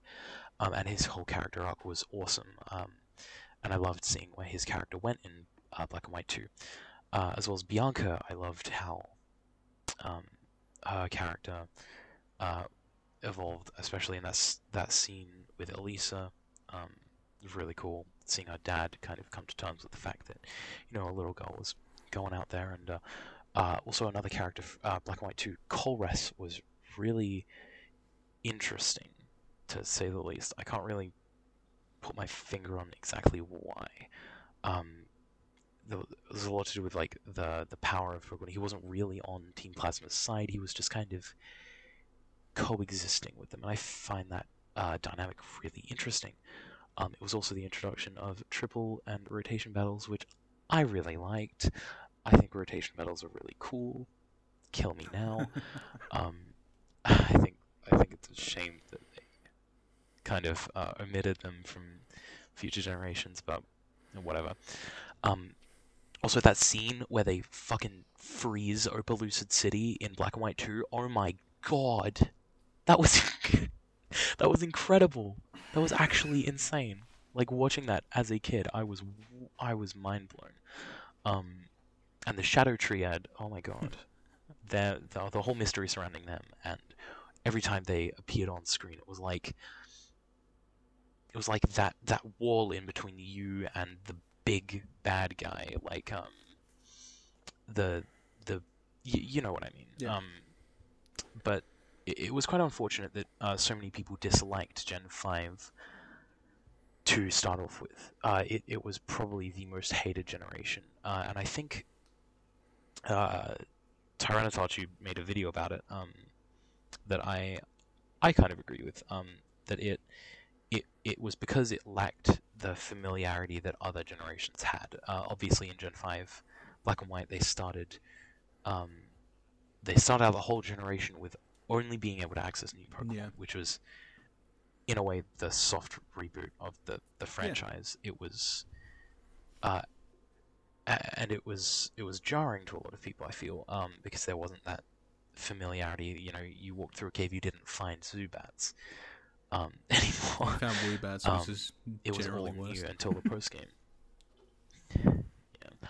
I prefer Woobat. Actually, I think it's better Pokemon, but whatever. no, um, I think they're both good. I think they're both good. Um, but yeah, no, I think people definitely, definitely overstated how Yeah. bad it was. Um, and like like you said before with the um the whole uh, people shit on the Pokemon designs from Gen Five a lot. Uh, they've probably got some of the best designs from the series, Yeah, uh, in my opinion, at least. Um, hell, even even like a lot of people hate on Garbodor, uh, or like Vanillite and that line. Mhm. I think they're fine. Um, uh, it's it's a lot to do with the whole like oh inanimate objects are running out of ideas uh, argument, which has become very prevalent, Which is re- which is a really but, stupid argument considering Pokemon's lineage. which is really wrong. Oh, absolutely. Even like uh, in Gen Six, the um, Yeah. what's it called, Klefki. That that if you actually look into that Pokemon's backstory, like and and the the idea and the lore behind it, it's Yeah, yeah. really cool. That Pokemon has one of the the coolest uh, lore, uh, in my opinion at least, one of the coolest like tidbits of story behind it. Uh, out of all, pretty much all Yeah. of the Pokemon, it's got such a cool backstory. Um, I can't remember exactly what it is, but it's based off of some really cool shit. Anyway, yeah, that's my spiel over. I definitely went over. You definitely for that one. did, but that's okay because I sort of let that roll into the conclusion. yeah. That's fine. Um, you know, I, I think that's Yeah, the thing. Especially when you were talking about Pokemon's designs just then, like it's a it's an argument I'll never understand when I look at Pokemon like Scolipede, Leavanny, Lilligant, Krookodile, Cofagrigus, um, ah yeah, Bra- Braviary. Braviary. You've got Mandibuzz as well, uh, Golurk. Um, Oh, A lot of people shit on Druddigon, but to be honest, I like Druddigon. I can't hate it. Um, yeah, uh, Hydreigon as well. Like, man, th- there's there's a lot of good Pokemon in Generation Five. Uh, so Yeah. yeah, keep going.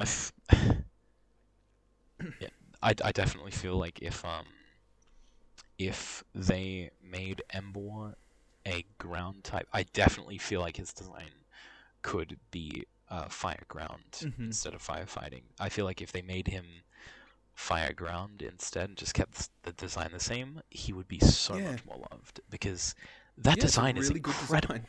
Like, I know, I know, Drew absolutely, absolutely hates Yeah. Emboar for whatever reason. Um, obviously there's a bit of nostalgia in like talking from me, but just looking at it, it's it's one million percent my favorite of Mhm. the firefighting styles by far.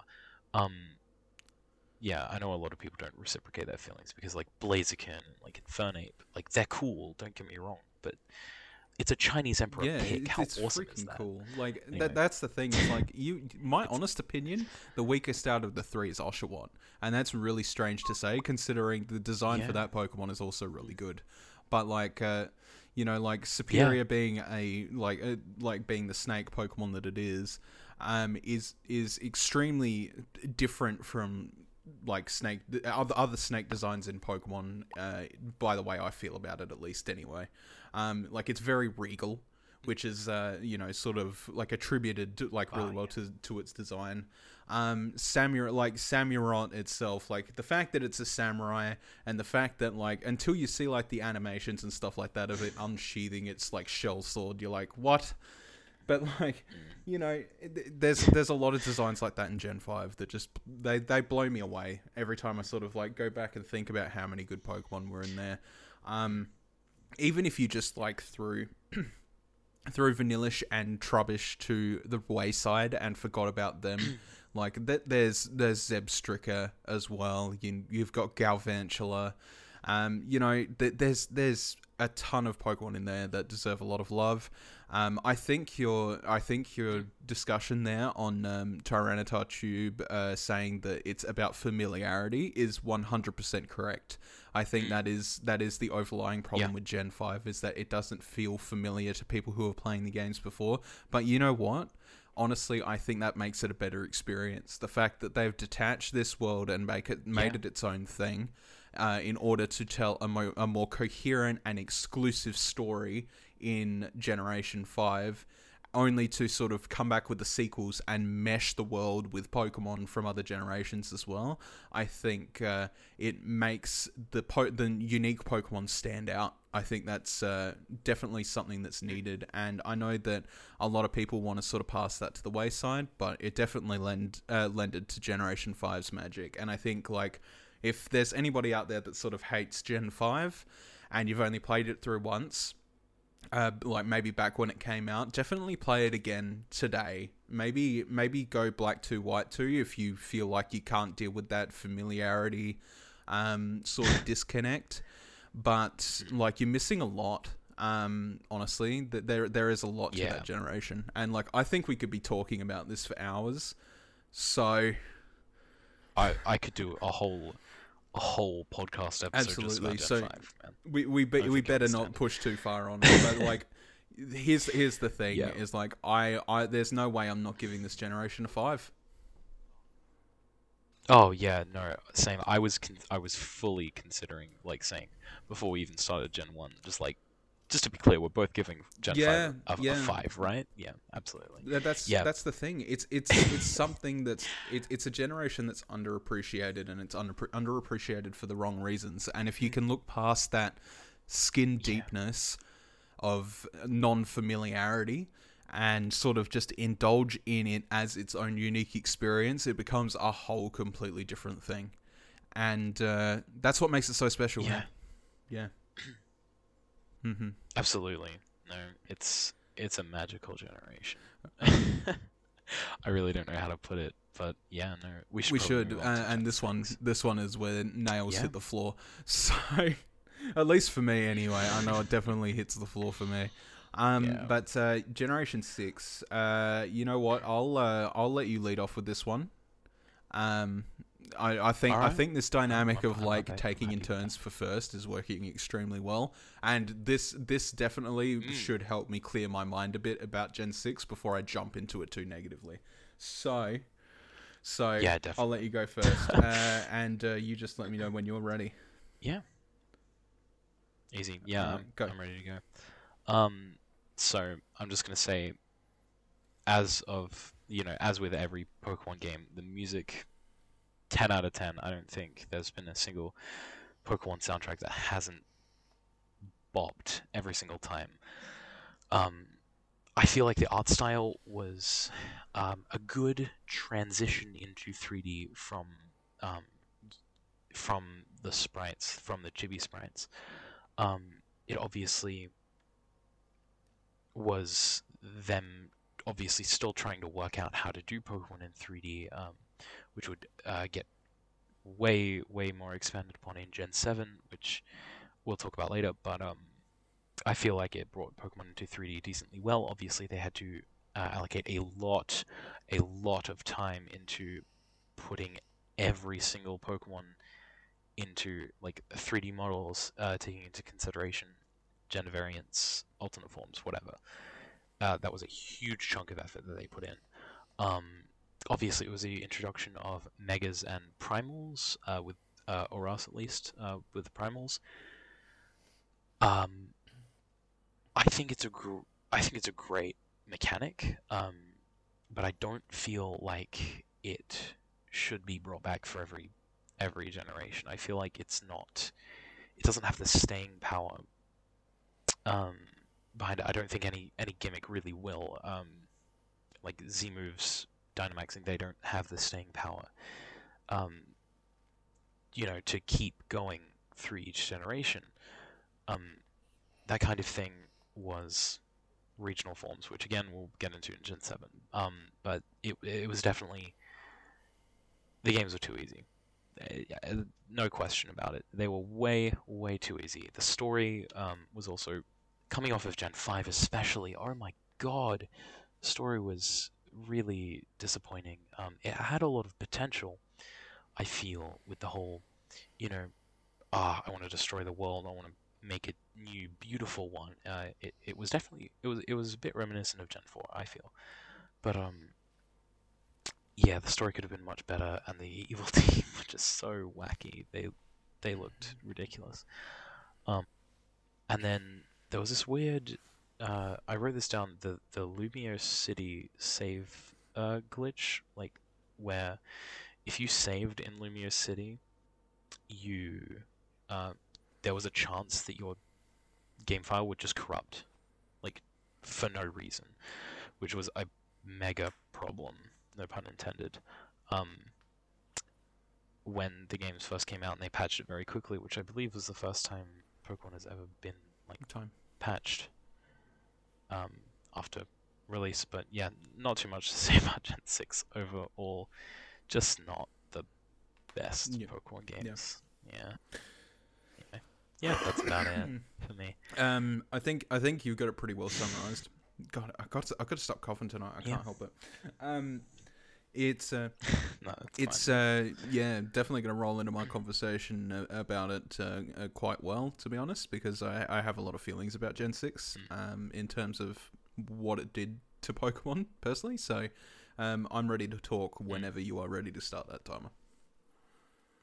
Oh, absolutely. Um, I'll just start it for you now then. Okay. All right. So, Generation 6. Generation 6 is hard because that transition to 3D kind of killed the game. And that, that is unfortunate, uh, like super unfortunate to say, but it made it like going into it, it felt like the transition to 3D was more important to them to the actual state than the actual state of the game. So much to the point that they didn't even craft a third version, um, which was up until that point something that technically hadn't ever been done before. If you count Black Two White Two as the third version. Um, and that is, you know, pretty depressing in its own part because they had a whole thing set up for Zygarde, which would be explored later in a different generation rather than in this one. Um, the end game in X and Y was extremely disappointing. Your your literal squad of rivals was more irritating than actually helpful.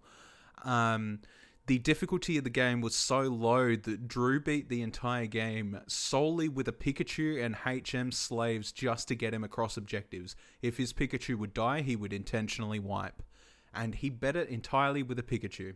And that wasn't too far after the game had actually released. He he he was like, I reckon I could do this with just a Pikachu. He did it with a Pikachu called Pikadrew. Um, and you know what? Uh, Pokemon designs and stuff like that. Yeah, some of them were definitely cool, but holy crap, X and Y was an absolute letdown, and it felt like it was all for the sake of introducing Pokemon to a 3D scope, which I don't even think was 100% necessary for the series at that time, uh, with the 3DS's limitations. So now, uh, moving on to ORAS though, ORAS is a is is a fairly fairly decent remake. It definitely didn't hit the same beats that Generation Two did. Uh, sorry, well, Generation Four did with Gen Two, um, but ORAS did introduce a concept in uh, hunting down legendaries from every game, which was you know absolutely fantastic. It definitely gave people a reason to shiny hunt legendaries and like you know flying on Latios to find gates around the world. Latios or Latias to find gates around the world was really cool. Um, and the Zinnia story at the end of the game to fight Deoxys with Mega Rayquaza, that was super dope. It was really good. But the thing that really ticked people off is that they introduced a new island to do end game content at, and they had a model of the Battle Frontier on that island. And when you clicked on it, it said coming soon, Battle Frontier. So everybody got excited. They're like, whoa, the game's going to get updated to get Battle Frontier. And it never did. And the Battle Frontier was the standout thing from Emerald. And everybody was excited to see that there was a possibility it would come back. And it didn't. And that was the biggest letdown for that game, and that's sort of what dragged it under, especially when Gen 4 did Gen 2 remakes so much justice with the new Safari Zone, um, rotating legend, Yeah, that's, That's right. Rotating legendaries in uh, the cavern for Groudon, Kyogre, Rayquaza, etc. Um, there, there was a lot of things that ORAS did right, but it also regressed a bit by the decisions it's the, the decisions it made for the sacrifice of having 3D just as X and Y did, and that's a shame. That's that's really a shame. It really brought the whole generation down. Yeah, Mhm. you put it pretty well. So Yeah, no, I think we uh, both agree that Gen 6 wasn't the strongest No. uh, generation. I, I don't think there's any. I don't think anybody has. Uh, I mean, there is def, there's definitely some Generation Six stands out there without any any questionable doubt. But I think that mainly comes down to people who either played it first or maybe they liked the transition to 3D so much that it kind of overshadowed the problems of it. Um, but uh, you know, I I do think that like mega evolutions and stuff like that were a cool and unique concept in their own right. Um, but yeah, their inconsistency to sort of keep a mechanic in the game throughout history uh, does make it kind of a moot point, which really sucks. Um, and overall, just like the game felt flat for the sake of trying to progress the series forward at a time it really didn't need to. Uh, handheld Pokemon games, uh, Yeah. they I don't think they ever should have been um, should have moved to 3D. At least not in the th- not on the 3DS. Um, it just it took up way too much resources for the sake of looking prettier. Oh, 100%. I think uh, if they kept with. Um, if they if they built on what Gen 5's art style was, um, obviously bringing it up to you know the higher standards of the 3DS, um, it definitely would have been much better than just pushing it into 3D. Because I feel like if they waited for the you know whenever the Switch rolled around, um, which they they definitely knew, um, not not back when X and Y was happening, obviously, but that it, they knew at some point, obviously. Um, wow, my train of thought's just gone. Um, alright. Nope, it's back. Um, if they waited, um, they then they could have at least had a decent um, explanation for why each Pokemon wasn't going to be in the games, or at least they could have started building up that um, that future-proof um, kind of uh, database of 3D models for every Pokemon, um, and they could have spent more time perfecting them, uh, r- getting rid of the the um, the kind of little details that like they're not the most important, but like just smoothing over the you know just getting rid of the creases. Um, they definitely could have at least had a bit of more of a reason uh, to be like, hey, we can't really include every single Pokemon in these games um, because you know moving them all into 3D within such a small time frame not an easy task. Um, but uh, alas, they went with 3D, and it definitely, I, I definitely agree with you. It did uh, Yeah. harm the franchise a little bit, um, especially moving forward into um, Gen 8 specifically. I yeah. feel, um, which we'll get to. I, I think I think the problem is is that we're under the presumption, and I think they actually said that the reason they were sort of doing it was that you know they they would get all the they would get all the models out, and this would future proof the uh like the state of Pokemon for 3D, and it didn't. It didn't. They had to go back and rework on the models again for Sword and Shield. Like it completely stuffed. It, it, it they screwed the pooch, really bad. Um, and that's that's really depressing. And there's there's nothing they can do about it now. It's happened. It's stuffed up. Um, and uh, the Zygarde thing is will always infinitely be confusing to me. Oh why God, why yeah. they, why they did it's that? it's they were planning um they were planning like third versions i'm pretty sure that they were planning um an x and y version with something to do with z in Mhm. the title like um that was found in that uh, Nintendo Yeah, yeah, database yeah. leak uh, that happened not too long ago, um, which is really interesting. They really should have done that because I think, I do think that X and uh, X and Y, if they got those um, third versions or the, the those new games, would have been a lot better and a lot more higher regarded.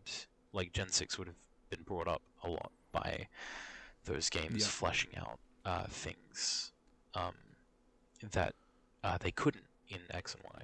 But alas, we're a bit too far ahead of that. Almost, almost Yeah, ten yeah. years uh, past X and Y's And you, release. and you know what? so Uh, to cap that off, the most depressing thing about Generation 6 is the anime was the standout thing about Generation 6. The anime Oh was actually God. pretty good. So, you know what? That's that's a little bit depressing. Um, but yeah, Oh, well. um, anyway, so uh, a score for this one, Meta. Uh, it's it's rough. It's um. I think it's a 2 for me personally. thing. Yeah, I I'm tossing up between two and three because I do remember ORAS fondly. Um, but yeah, I'm gonna have it's it's X and Y. Yeah, like yeah, I absolutely, yeah. I often when I when I think about where I place each of the Pokemon generations, at least in my own head, um, I I usually bump Gen six down, or at least X and Y down to where um, Red and Blue are for me. So it's probably a yeah, two. Yeah, Yeah. It, it is. It is unfortunately that rough that I don't think I can give it any any more generous of a score, despite ORAS being pretty good. Um, you know, I Yeah. think I think the transition to 3D just kind of really did in that generation a lot. I, I understand what they were trying to go for. They were trying to improve it for the future of Pokemon games in general, but unfortunately, it just didn't do it. And then like it didn't help that the story was coming off the back of one of the best, like you, you know, one of the best things that had ever come out of Mm. Pokemon for a story. It was really really rough in that regard, and unfortunately, Gen Gen uh, six really screws the pooch. But oh well, that's fine. We're moving on to Yeah, Generation Seven. totally. There's going to be there's going to be a little bit of ifs, buts, and ums about this one as well. But like overall, I don't, I can't say that it's not an improvement. Right. Um, so we'll uh, Mhm. talk about that one. Um, so Yeah. No, this is where we differ again because I remember Gen yeah, seven yeah, very yeah, and that's that's uh, that's perfectly yeah. fine. Um, but uh, that's Yeah, what the conversation's all about. So uh, let's see. That would make me the first one to talk about this one, I suppose. Yeah. Yeah. Go ahead. Uh, I'll get the timer started whenever Okay. you start talking. Uh, all right. So, Generation 7, Sun and Moon. So, here's the thing with Sun and Moon, right? Uh, is that it it's with Generation 6 it sort of started off a trend of, you know, not really sort of pushing forward that third version. Uh, and then it, it kind of did, but in the Generation 5 way, it got really confusing from this point in terms of like how they were going to do a third game. Um, it seems they opted for like a, a sequel as well. Um, listen, Generation 7 overall, I don't think its story is bad. I think it's pretty decent. And I think like the environments are pretty good. And I think there's a whole selection of Pokemon that are pretty good. I think the Island Challenge is really unique. I think Ultra Beasts were a cool after story that allowed you to get your hands on some really, really weird Pokemon. However, this is where the complimenting kind of stops because the amount of hand holding in Generation 7, regardless of what version you're playing, is absolutely dreadful. There is way too many text boxes in Generation 7 that half the time it feels like I'm playing a visual novel, and that really does suck. Uh, there's a lot of great things about Generation 7 that I could sing, sing their praises for, but they essentially took a lot of the game away from me by holding my hand so much. Uh, the other thing is, is that it told a pretty coherent story and a pretty good one at that. Like I can't even really fault it that much. The Ultra Beast and Nihilego and uh, sort of like dark corruption uh, and all that stuff, and Gladion involved. Uh, was all really good, but then they left it off with the impression uh, in the first two games that uh, Lily was going to Kanto to go and find a way to sort of cure her mother, and we're like, oh wow, that's going to be what they're going to move on to the next generation, and well, not the next generation, but this the follow up, and I was really excited about that, and it never fucking happened. It was like the same argument that you had about Giovanni and his thing, except it was in Generation 7 and it was arguably a lot worse because they actually hinted at something happening um, something that would be like more fruitful than just somebody getting an ending, but like a future hope for the next game. Uh, like we would go back to Kanto or whatever, or you know, we would actually find a new place to explore. And then when it come into Ultra Sun, Ultra Moon, it just come back to here's Rainbow Rocket, hooray, fantastic. Uh, and that was kind of a pain in the ass. There were a lot of characters in the game that were great. Uh, Lusamine, Lily, Gladion were a good trio, as well as their dad. I cannot remember his name. How? No, no, I can't remember his name. Um, on uh, his uh, little poker island, which was great. Um, Team Skull was fantastic. Really did not care for the Aether Foundation whatsoever. They can get buggered.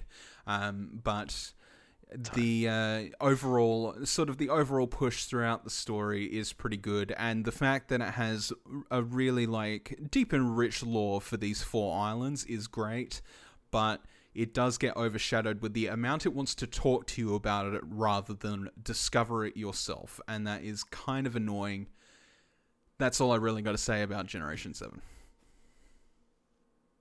that's fair enough there's a lot of good points mm. in there actually um, yeah. No. Yeah. Fair enough. Anyway, I'll let you. I'll let you push forward and I, uh, get your positive yeah. comments out. I do.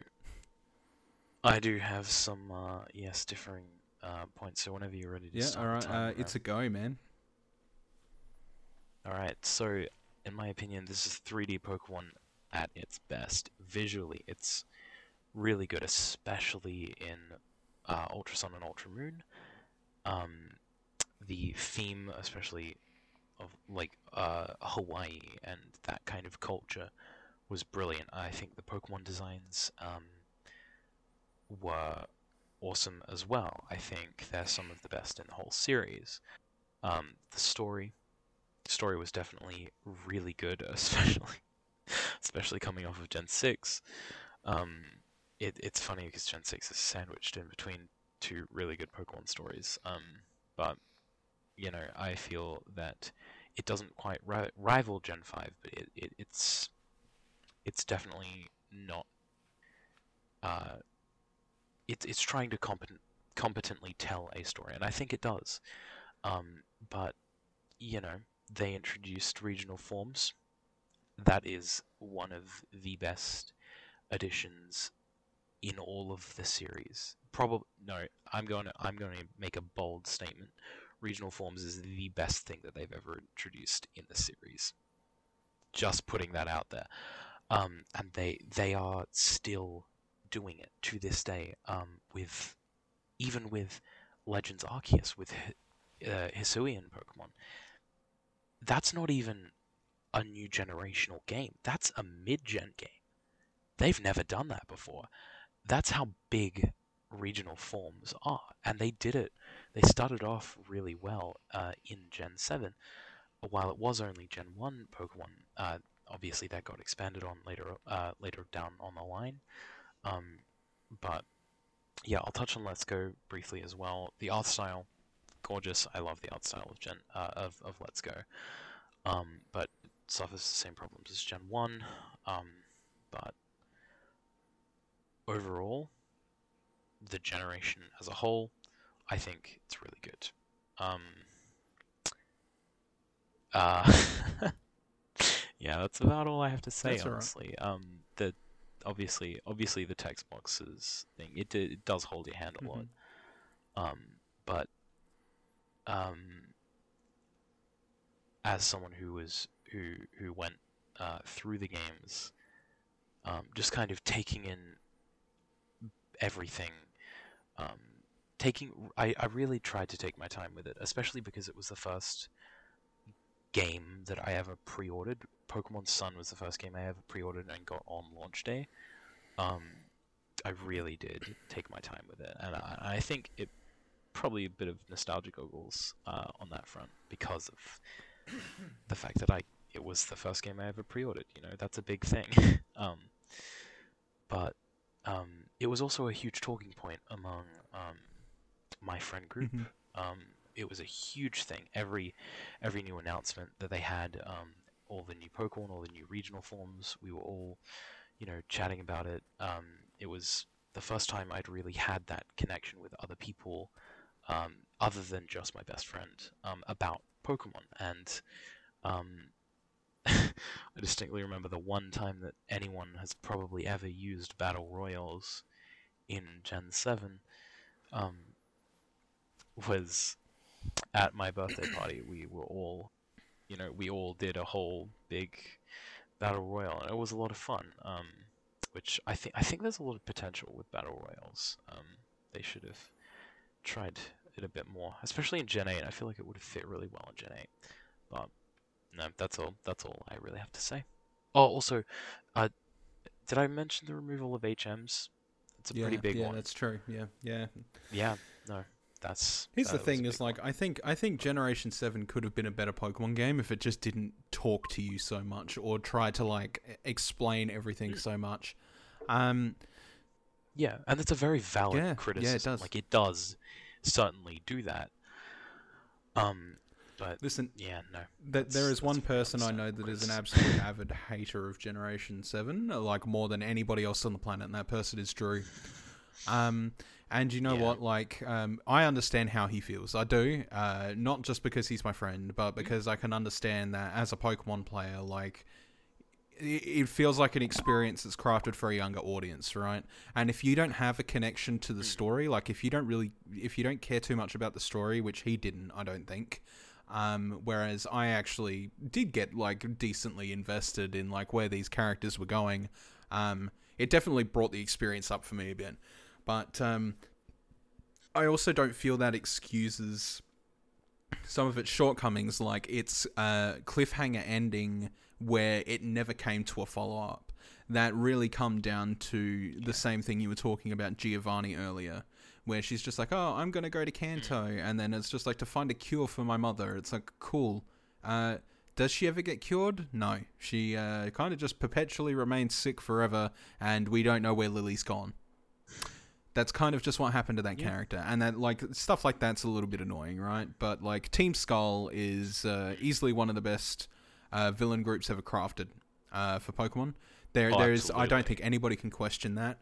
Um, they they take a second seat to Team Plasma for me for very obvious reasons because uh, Team Plasma uh, has like an internal conflict going Team on. Yeah, that's right. They have an internal conflict going on, which makes this their Yeah. story stupid compelling. But these guys have an internal conflict uh, as as well, but I don't feel it's as impactful as uh, Plasmas in Black Two White Mm. Two. Um, but overall, yeah, like I, I I absolutely understand how people can love the game, but like looking at it from my perspective, uh, personally, it uh, definitely tried too hard to introduce a new generation of Pokemon, uh, like a new generation of Pokemon games into the game, uh, Pokemon games, Pokemon fans into the games. Um, but it it kind of it kind of dialed it back really harsh. Like the Sun and Moon anime is really fucking good. Um, like Yeah. if if you have if you want to watch a- if you want to watch a Pokemon anime and you want to have a campy fun time, please go and watch the Sun and Moon anime on Netflix. It is really good. And I told Drew that too. I'm like, listen, I know you don't like Sun and Moon, but the anime is actually worth watching. Um, i- it's a lot of fun. Uh, and you know what? Like that sort of does just pertain to like the fact that the last two generations, the anime was better than the games. Like personally, I, I, I you know they they didn't move too far off the story beats of the main villains uh, in the anime.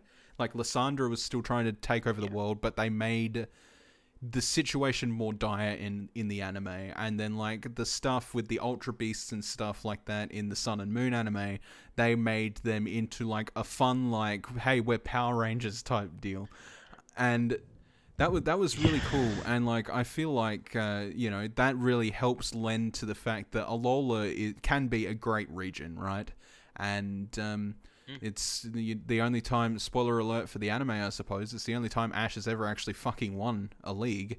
Um, so you know, like I, I do I do understand that from a from a perspective, but unfortunately, I I do think like it doesn't introduce anything uh, except for maybe uh, obviously regional variants.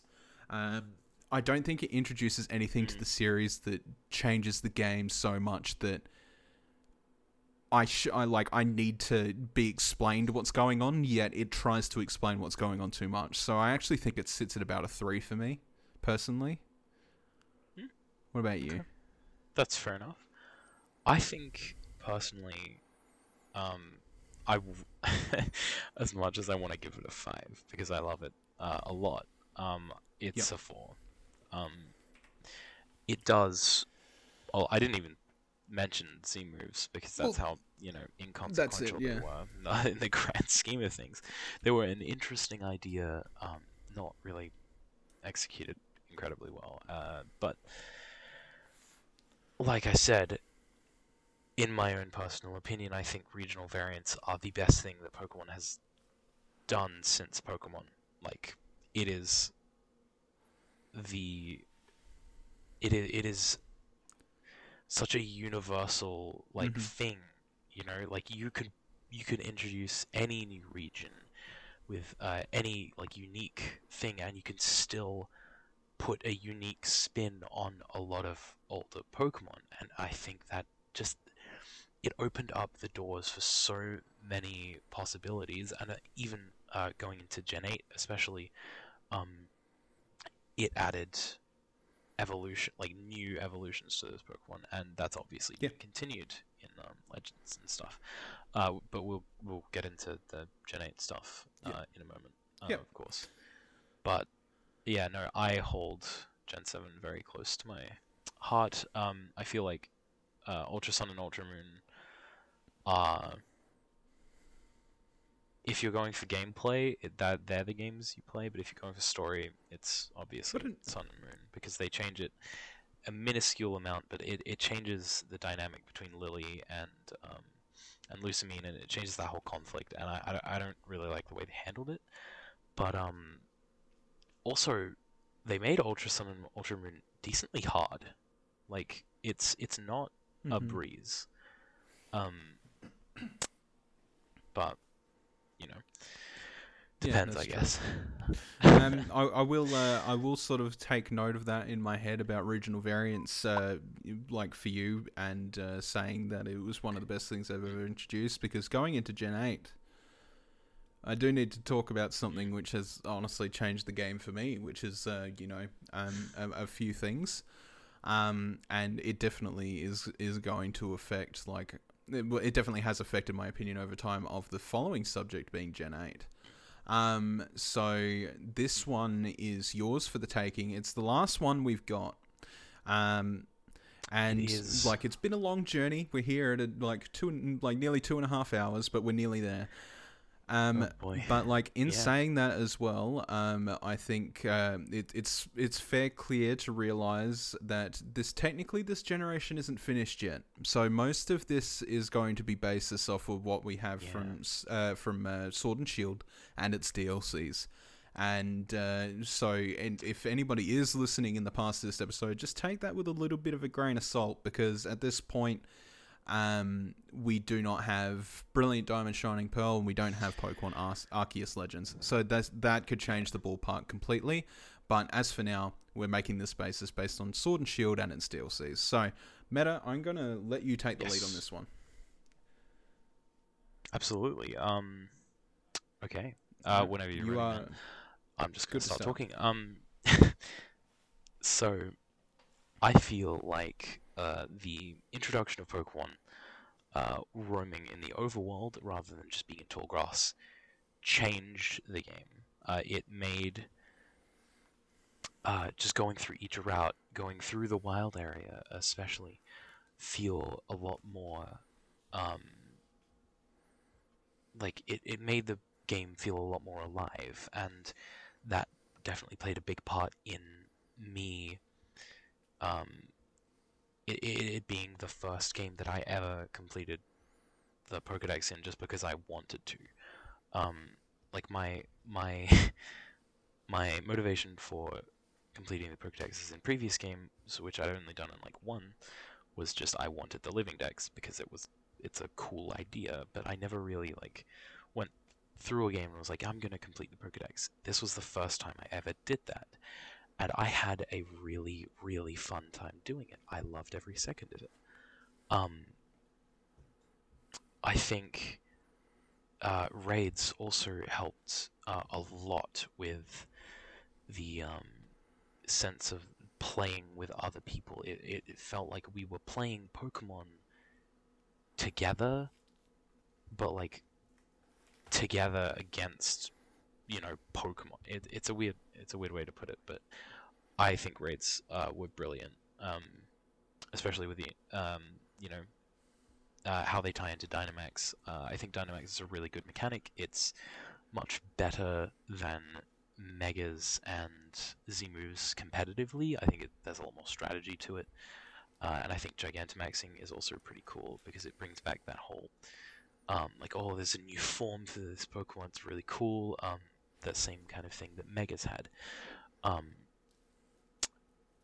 uh, I also want to talk about the story. It was a huge letdown. Uh, I think that's pretty unanimous, but it has probably the most potential uh, to be an incredible story. They just missed the mark entirely.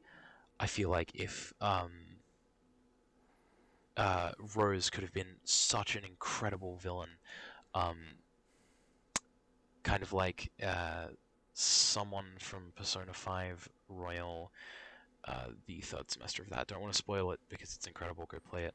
But um, very similar to that. Um, like you you you sympathize with him and you you you you even to a um, a certain degree agree with him. Like yes, this is a problem. This needs to be uh, this this issue needs to be stopped. But also. Tom.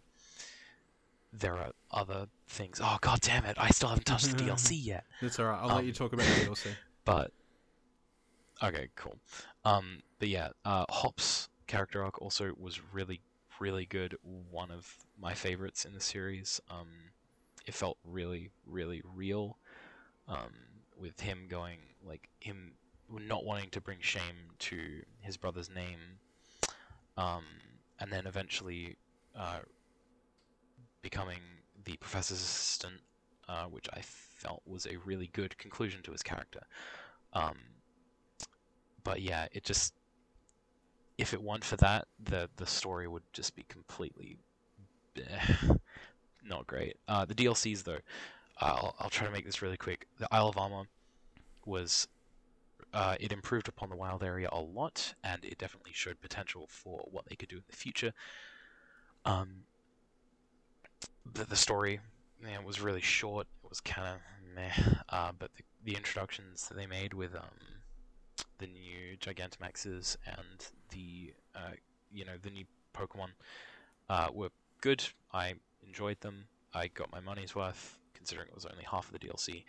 Um, and then the fuck, what was it called? Frozen Tundra or something like that. Crown Tundra. Crown Tundra.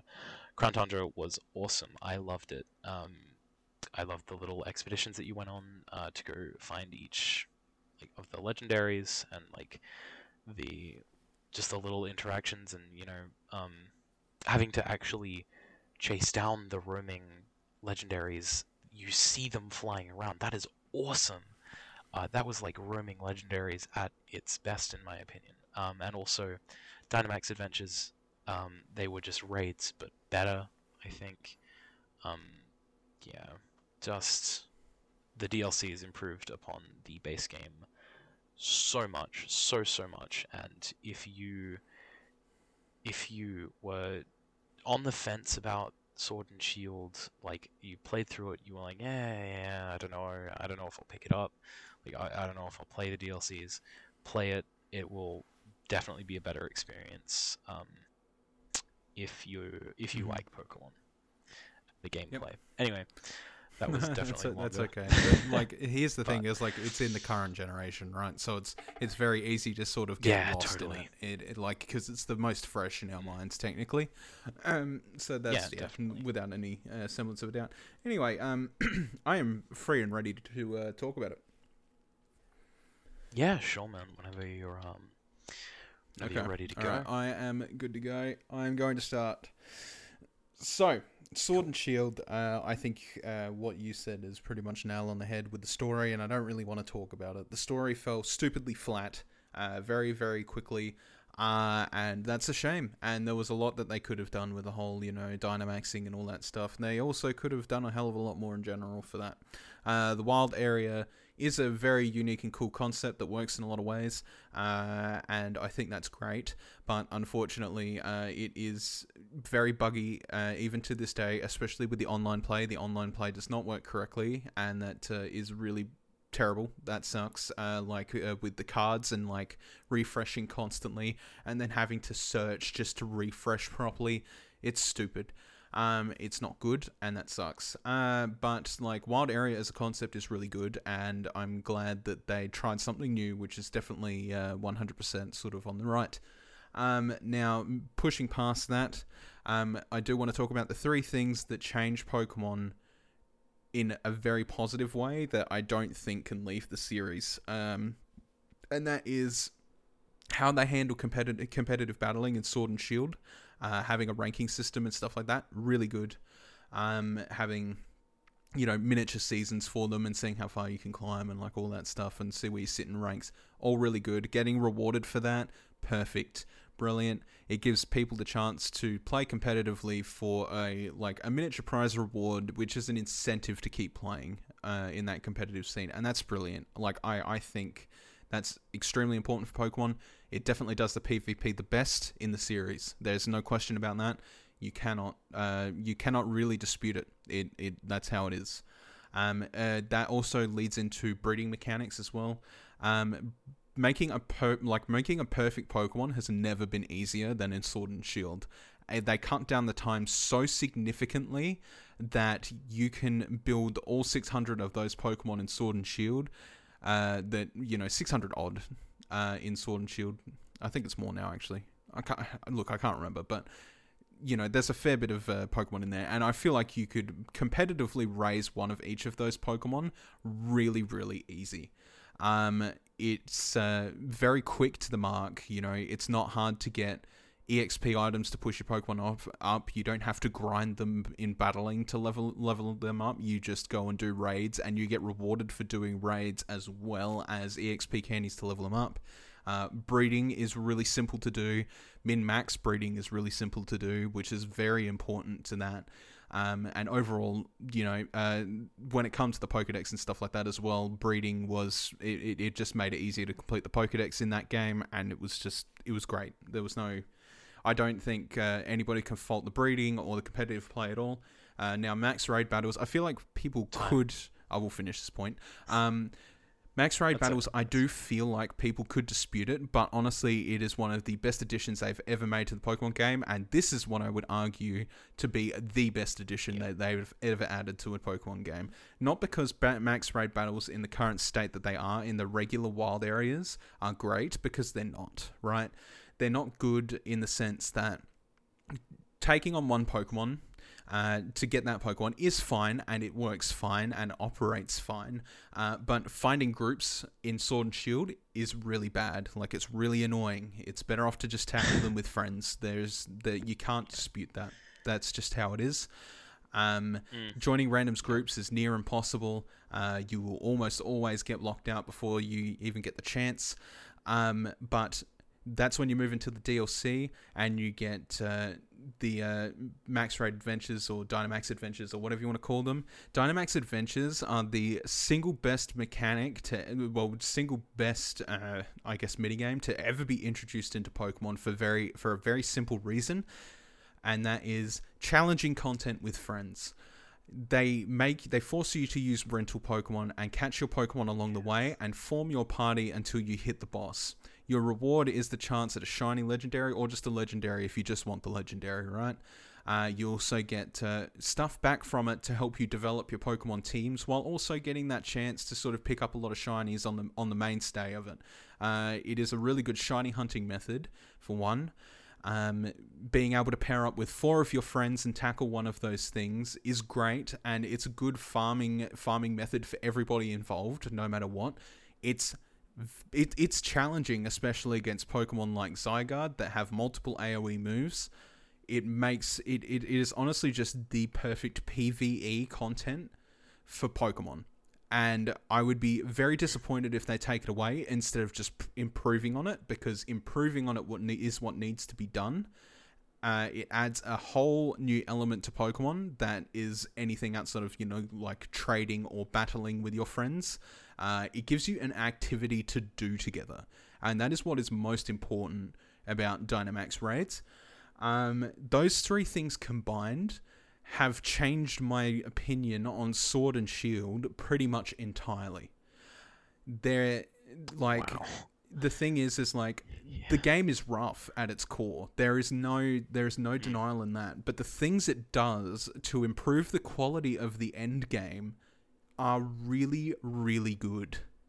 And I would be sad to see any of those things go.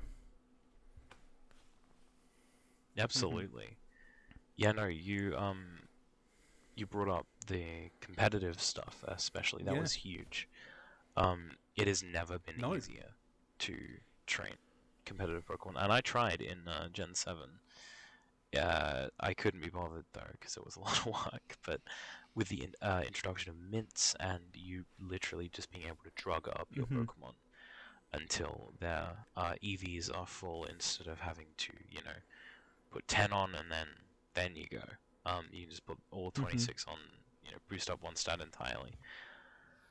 Uh, really, really good um, in terms of the competitive uh, quality of quality of life and just quality of life in general. Being ab- able to access your entire box anywhere. Um, there, there was a lot of good stuff in it, and uh, what you said about raids, I could not agree more. Like, they are probably one of my favorite things to come out of Pokemon in recent times.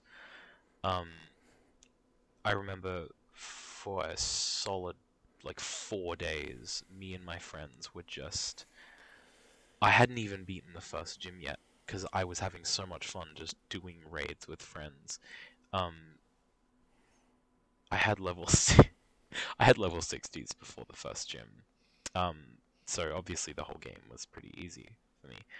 Um, but also, um, the the champion, and hell, even like in the late game, it's not it's not uh too incredibly easy. Um, like um, I did a Nuzlocke, uh, or at least most of a Nuzlocke. I'm too scared to finish it because of how badly the eighth gym leader went for me. Um, yeah, the eighth gym leader was a bloodbath. I went in with six Pokemon, uh, a full like strategy and how to beat it, and I went and I went out of there with two Pokemon barely alive. if I had messed up that last those last few turns, I would have wiped and lost the entire run. It was intense, and I am scared to continue it. I haven't touched it in uh, like a year.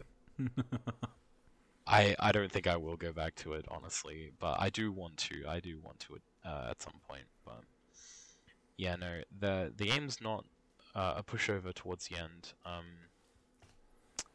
but yeah, no, I think you you brought up a lot of good points um, regarding competitive and the Max raids and Dynamax adventures as well. Yep. Um, were probably my favorite part of the DLC. That was what I was most excited about from the get go.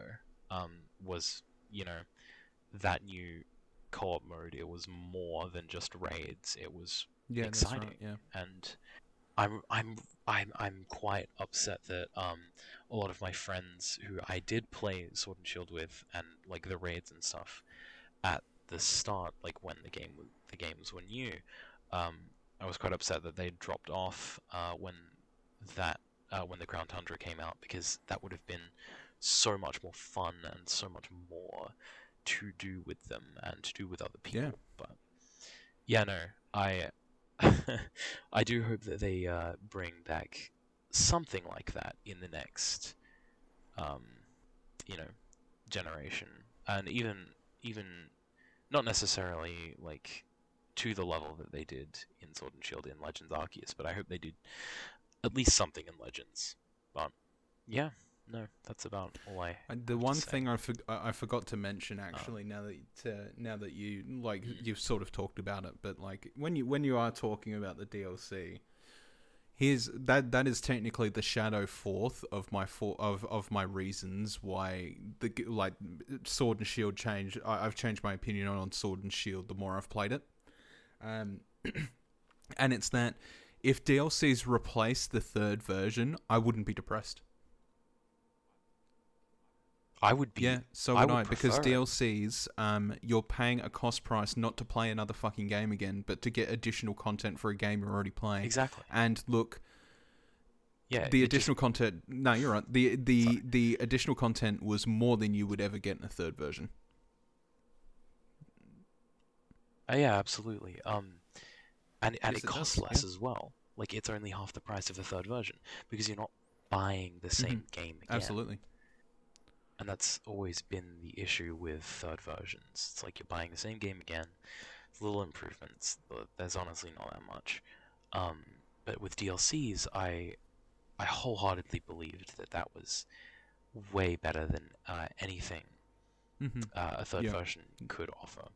Uh, But, yeah. with, without without any any sense of a doubt, I, that's you know, if if the series doesn't move forward like that, then like I, I I I would be extremely depressed because honestly, it has just given so much more of a reason to sort of go back to the game as opposed to buying a new copy and playing it out of spite, which you know, and and that's that's yeah, it, it's just if, if anybody hasn't Yeah. played the DLC, you need to play it because it it makes 150 million improvements like to the actual game itself. I know that it's an extra cost price on top of the game, uh, but let's be real. If you were if you were going to buy the third version anyway, then there's no reason for you not to do it.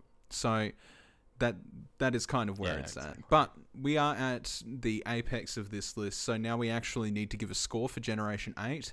And what we need to do is we actually need to Yeah. summarize this whole thing. So, Generation 8, I'm going to let you score first. Oh boy, this is um. You're putting me on the spot here, mate. Um, jeez. So, I really, really enjoyed my time with Gen 8. Um, it's not pinnacle Pokemon. It's n- it's no Gen 5. It's no.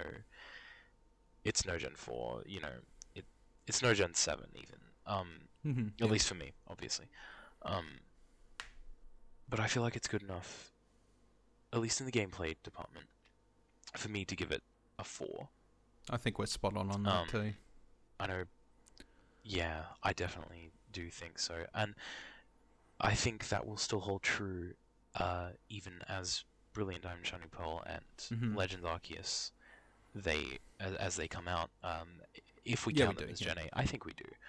Um, yeah, Legends Arceus is the game that, you know, it's very clear that they were, um, they were experimenting with in Gen 8. They really, really wanted to take that leap, and I am so happy that they are. That they are taking that leap. They are just going head first into what they tried out. You know, they dipped their toes in the water, and then now they're Yeah, going yeah, that's right. and I'm so excited for what Me the too. future holds. Um, yeah, no, yeah, it's I think brilliant. um like a lot of a lot of the people that sort of do look back on it and see the performance issues and stuff like that. And you know what? Um, when it comes down to people being angry and stuff like that with Gen Gen Eight, like I I'm not gonna say that their points are invalid, right? Um, it does feel like a lot of work, a lot more work could have gone into Generation Eight. There is no question about that. They could have delayed the games. They chose not to because they had to make a Christmas release date. That information isn't public as to whether we actually know that, but it is so blatantly obvious that that is the fact.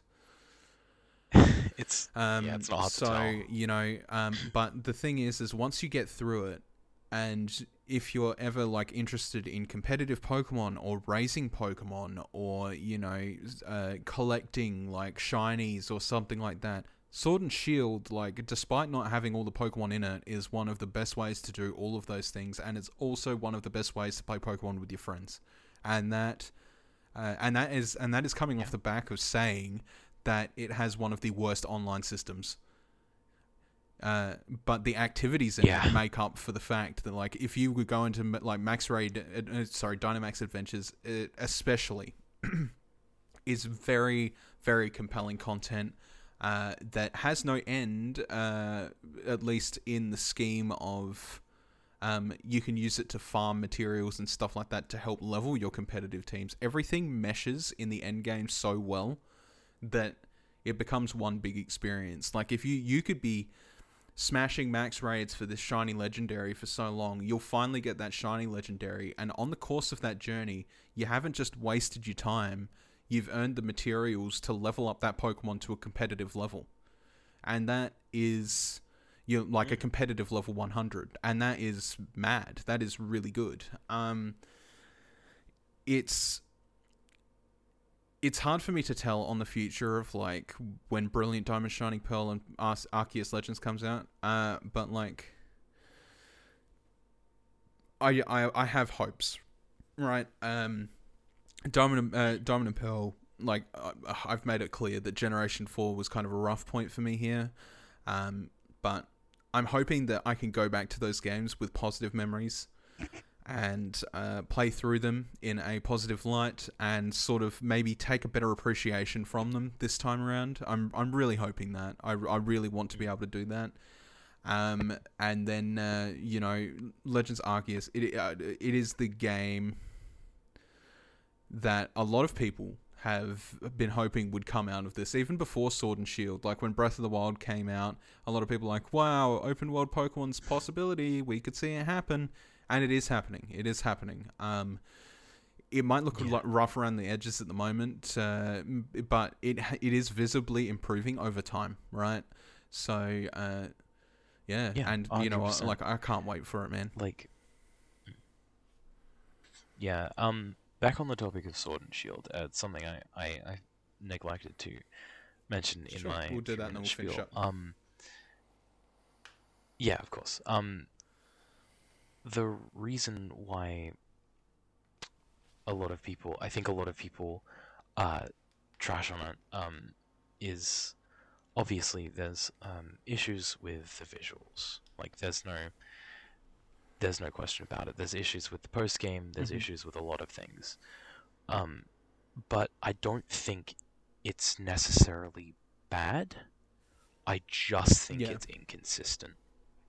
Um, I think what it does, what it does well, it does really well. It hits it out of the park. But what it does poorly, it it really does, yeah. stinks. Like even even even the visuals, in my opinion, are con- inconsistent. Like you look at a place like uh, the Glimwood Tangle or like Ballonlea, Wyndon, um, Motostoke, they all look really good. Uh, Postwick, uh, Wedgehurst, all those like country towns, um, they look really nice. But you go to the wild area, and Flat, it's yeah. just it's very flat. It's very washed out. It uh, the it, it's very blurry. It just it's not pleasant to to Yeah. to to look at. Um, which for me at least I could overlook with the gameplay and and collecting Pokemon and all that. Uh, it's what drives me to play Pokemon, and the Pokemon designs, especially in Gen 8, were really, really good, and that's something that I really loved about them. Uh, Mhm. but I won't get into that because we're really, really pushing time certainly with Gen 8. um, yeah, but you know, it's Yeah, fresh on everyone's right. memory. But um, you know, it's it's definitely inconsistent, and I think that's everyone's issue. Um, but I, I really hope my one hope for Legends Arceus and Brilliant Diamond Shining Pearl, and the future, is just bring the consistency back to a like a, a better place. Uh, I want that Pokemon game that everyone can just look at and think, Yeah, that's yeah, right. it, it's a good game.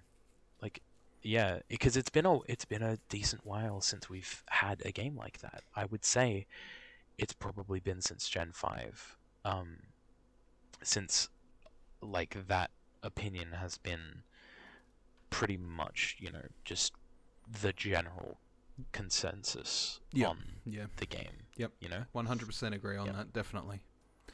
All right. Well, let's wrap this up then, and uh, we're gonna go through. We're gonna go through our Yeah, total. absolutely. We're gonna go through our total numbers here, my friend.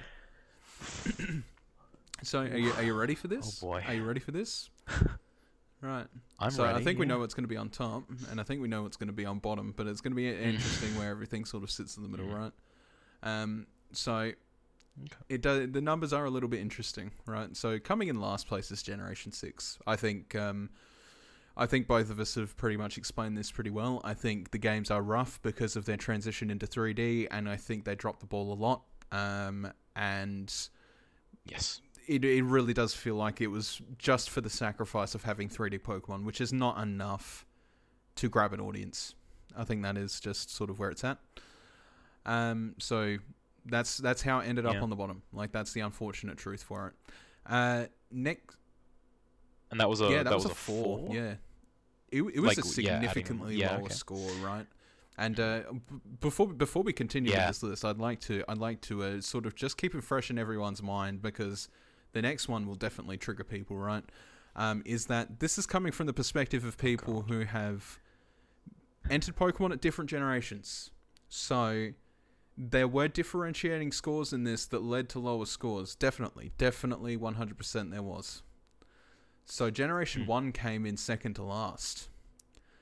That would make a lot of people angry that I know. Definitely. Uh, it, it, it came up. Yeah, it came no. up a six. It came up a six. Um, and that was because you gave it a Mm. two and I gave it a four. And that is that is definitely give it a two, but yeah. that that that's the thing. That is definitely down to um our difference in when we started with these games. Yeah, definitely. And that was that was kind of the whole, you know, point of Yeah. uh, us doing this. Uh, that was what we wanted to Yeah. to see. Um, but no, yeah, it's going to make uh, some people a little bit pointy fingery Nah, at me. look, I, I look. but no, Honestly, you can't be blamed because it is it is the truth. Going Yeah. back to those, No, it- it- the- going back to those games when you and people need to look at this without rose tinted glasses, right? Is if if Generation One wasn't an experience that you experienced closer to the time that it was out, then it is definitely a rougher experience. Um, there, there's no Yeah, question about it. And look, I gave it a four. You gave it a two. The reason I gave it a four is because I have a lot of pos- positive experiences with Generation 1, and I can forgive a lot of its shortcomings, even sort of in 2021. Um, but that's because I hold those fond memories, and that that is just how it is, right? So um, we will move on from that, though, and we will push to third to last, which was Generation 7 with seven points. Hmm. Yeah. Really? So Generation Okay. Seven had uh, seven points. Uh, you gave it four. I gave it a three. Um, Yes. it's the thing about Generation Seven is it's if you can for, if you can forgive its its handholdiness and like the amount of texts you're scrolling through, and you can get over that Mm. that ending that can either be interpreted as disappointing or just like a where are they going on type thing um, then it is it is a better experience. But personally, like the hand holding for me did it. Like that that was kind of just like you gave me an ending that sounded like it was leading to better things, and you held my hand the entire time. So that's kind of why I lowered it. But like a lot of a lot of the other things about the game, I did actually like. There is no question about that. Um, Yeah. And uh, for you, obviously, you know, you hold a hold a closer memory to that because it was a much more social experience between you and your friends. Mm.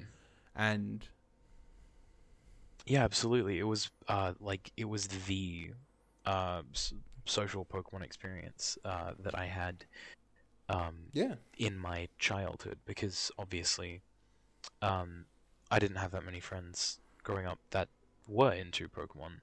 Um, even in like year year f- three, four, people were, you know, over it. People were getting into other things. They were like, oh, yeah, it's blah, blah, blah, whatever.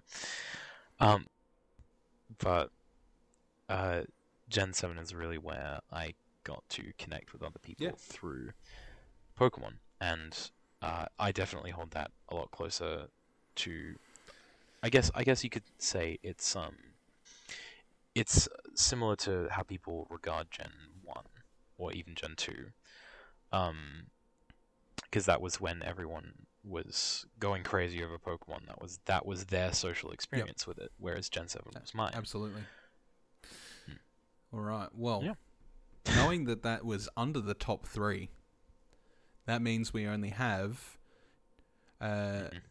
Generation 2, Generation 3, Generation 4, and Generation 5 left. And if you've caught my little slip up just there, that means that we have one that has tied. We have a tie for third place. Ooh. Our tie for third place was Generation 2 and Generation 3 at 8 points. Yeah, yeah. Yeah. Um, I think I think both. Yeah. I think the both these generations, like these, were like my prime generations for Pokemon. Generation two and Generation three.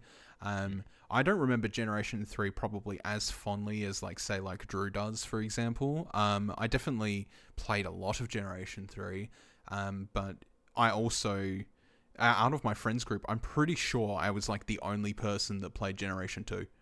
So um, like a lot of my friends played Generation one skipped generation 2 because you know news didn't circulate as well at the time and video games where we were weren't as accessible so they very largely dropped off that end but when the GBA came out the gaming scene really boomed so they picked up generation 3 and they remember that a lot f- lot more fondly than I do but uh, as somebody that did get their hands on generation 2 uh, generation 2 is I think I think it's personally better, but I do think that both of them have that score for very good reasons. Yeah. No, absolutely. They're both Mhm. um very yeah, well, they do they do what they intended to set out to do very well, and uh, both of them are held very Yeah. highly in regard by most people. Uh, and you know, I think that's because like Generation Three is definitely the generation with the most uh, modulability, like in how uh, its systems its systems sort of worked uh, and how people could approach them, whether it be like through the modding scene or whether it's just a casual player or whether it was somebody who was looking for more of a challenge. Uh, that was definitely Generation 3. And Generation 2 introduced a lot of systems that would become mainstay for Pokemon. Um, and I had a lot of experiences with Gen 2 as a result, sort of thing. Uh, I, I was always interested in the shiny Pokemon and stuff like that. I tried hunting some sometimes, got bored really quick because you're a kid and you don't have that attention span. But my point is, is that like you know, there there is a very good reason both Yeah, of those sit yeah. in a, in a comfy eight points for third place, right? Um, so Yeah, absolutely. that means there's two generations left. We know who's at the top. We we will discuss that we in a second. yeah, I think we know. But Generation Four. Generation Four came in at uh, second place. Not where I would technically put it on my own personal list. Um, definitely not. But there is no denying that that game introduced a whole new perspective of Pokemon in terms of how you can interact with people through the internet. Um, there was a lot of cool features like the underground and stuff like that, which uh, really elevated that game quite well. Um, the environments were pretty good in uh, Diamond Pearl, Platinum, um, and overall, I think it is it is it is a solid experience, um, but it is. f- Yeah, it, it's just flawed in my own personal tastes, and sometimes I forget that. yeah. Yeah, no, that's fair enough. I th- like I said, um, the reason why I put it so highly, uh, I put it as a five, I think, yeah. Um, was it's it's the the games that I think of when I think Pokemon. Like if I think a Pokemon game, it's running around in Diamond and Pearl or Platinum. Um, it's I like I said, I don't know why. It's just the most Pokemon yeah. Pokemon game to me.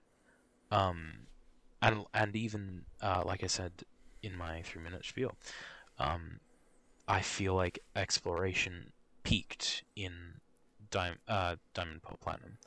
Obviously, uh, Diamond Pearl. We didn't we didn't actually touch on the um, the whole speed thing in Diamond Pearl, but Yeah, we, we yeah. let's not get into that. Um, but in Platinum, in Platinum, when they fixed all that, exploration was at its best. I feel, um, at least in terms of like going about the whole map, uh, the way it connected. Um, I, like I said, yeah, Yeah. it's just the most fair man. to me. Um, So, but yeah. it has that score for a reason. Absolutely. It has that score for a reason. There's no question about that. Um, Absolutely. Now, obviously, Yep. we have our tip top winner. Our tip top winner is Generation Five. Now, a lot of people might come to this list and go, "Oh, you're biased. You're both generation. You're both Generation Five fans." And you know what? You are correct. You are Yeah. correct. We are both Generation Yes. Five fans. But you know what was my generation before this? It was Generation Two. Now, For good a lot reasons. of people that are fans of Pokemon will Mm. always hold. It's much like a Zelda, right? A lot of people will hold the first generation they play to be their favorite, Mm. right? And Gen 2 was mine for a long, long, long, long time. And it took Generation 5 for me to change my mind. And that that says volumes about Yeah. just like Generation 5 in in general. When you know how stubborn Pokemon fans can be about what they consider a good Pokemon game, uh it, it, it you would think it would be hard to change my mind on Generation 2. Uh, mainly because uh, even the remakes of Generation 2 came out before Generation 5, and those games are considered some of the best to play in the series if you want the complete Pokemon experience, right? Um, so remakes of Generation 2, you would think, holy crap, like that is my jam, right? And it was, it was my jam. But then Generation 5 came out, and Black and Black 2, uh, Black and White and Black 2 and White 2 made a whole coherent package. Uh, in terms of story, in terms Yeah. of like Pokemon designs, which a lot of people gloss over to pick out uh, Trubbish or Vanillish, as we discussed. Um, and there's a lot of dynamic characters in those games, whether it be for the uh, gym leaders or N or Ghetsis or you know the MCs, your rivals, all of those characters. They've all got their own different energy. They've all got their own personality, and I think you feel the most in that game than you do in any other Pokemon game. Personally, Yeah, I I agree with that. Like there is a very, very good multitude of reasons as to why we've both uh, agreed upon mm-hmm. Gen Five being the best. Um, I think both of us went into Oh, this shit, knowing yes, that Gen 5 was going yeah. to be at the top. Yeah, of course, oh, absolutely. Um, and you know what? Y- Yeah, we we might be a bit biased, but you know, this at the end of the day, this is Mm-hmm. Yeah, just yeah, a big yeah. opinion piece. Um, uh, and that's yeah, that's that's the whole point of this. Um, but Gen Five just it's such a it's such an experience that you you really don't find anywhere that's else in correct, the yeah. franchise. Uh, there's so many there's so many moving uh, moving parts with um, you know the rivals, the the evil team, the inner conflict with those evil teams, your your rivals um, arcs, and and all these different characters. All the characters are really memorable. All the incredible Pokemon designs. The the, the art style is is awesome. Um, the the music you cannot forget the music. Like once you listen to Driftveil City, y- you only want to listen to that's right. Driftveil City. um, yeah, no. Um, overall, I don't think there was a way that Gen Five could have been No. topped for me.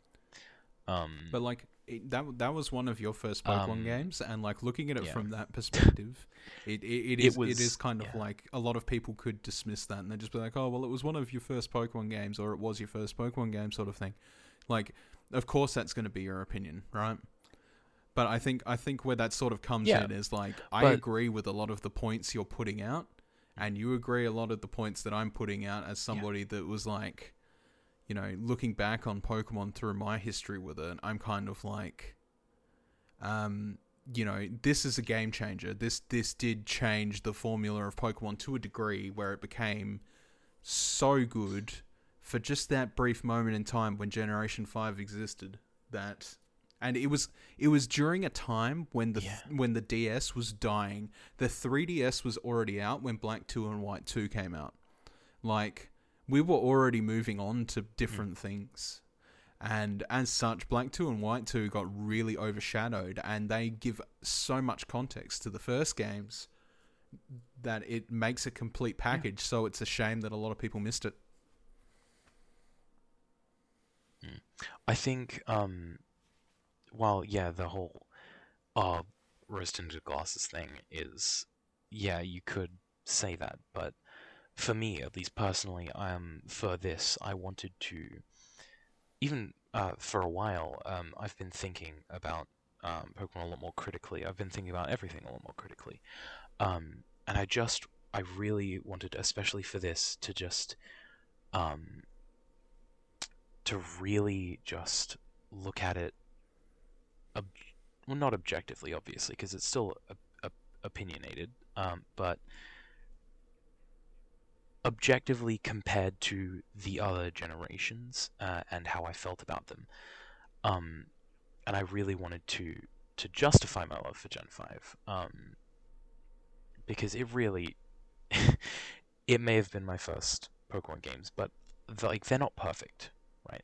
They they've got flaws, of course. Like I don't think the uh, the post game of uh, Black and White One, uh, I don't think that that was all that incredible. Like they're not No, yeah.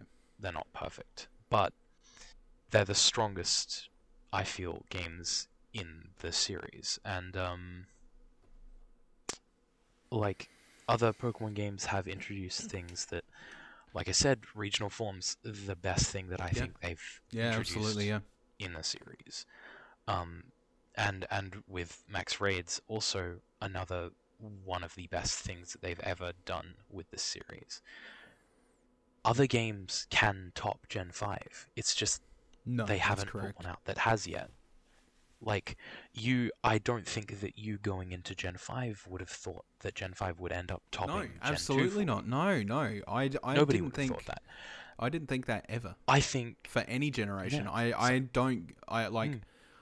I never went into a new generation thinking that oh I was going to get you know like I was going to get so blown away that Gen 2 would look like shit like ever.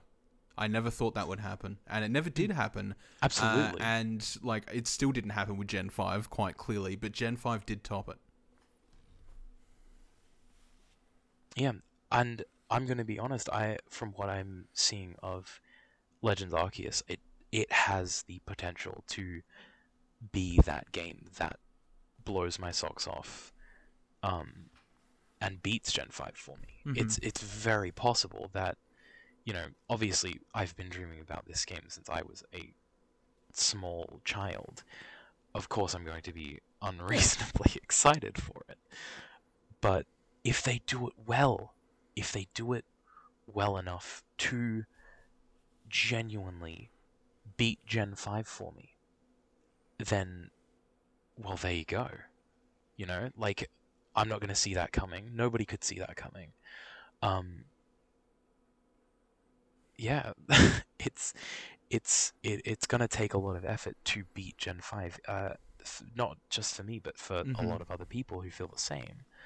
Um, it's just they they need to do everything that they did well in Gen 5 and just hit it out of the park again. Which is uh, difficult to top because they did it so well. But they could at any at any time. And No, there's just that little bit of extra heart that needs to happen, and like that, it, that is kind of like the moral of it all. Really, I, f- I feel like, I feel like there was a lot of h- Yeah. like a lot of heart put into Gen Five, uh, trying to tell a more compar- compelling story, um, and it uh, is you know, it, it it's taken years for people to sort of open their eyes and realize that maybe Gen's not as bad as they thought. Like Gen 5's not as bad as they thought. And I think I think it's slowly encroaching on people just how good it was.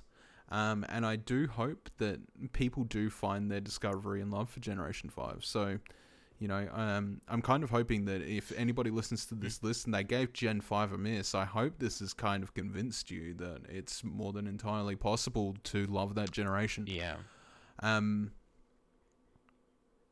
And if you if you play through Pokemon games just mashing A through the dialogue, if you do that, I am going to come Yeah. to your house. no, you can't. You can't skip the dialogue in Gen, Gen 5. 5. and that that like that's the thing is like That's like- Gen 5 is Gen 5 is um a story which a lot of a lot of Pokemon games before it or whatever a lot of it was just skippable text but most of the text in Gen 5 relates to something relates to something.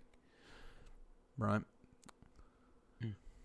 It's a big it's a big um, story that's constantly moving and even even in little uh, character dialogue with uh, like for example that scene with um, Alder and Cheren or Elesa and Bianca those are essential parts to their character arcs.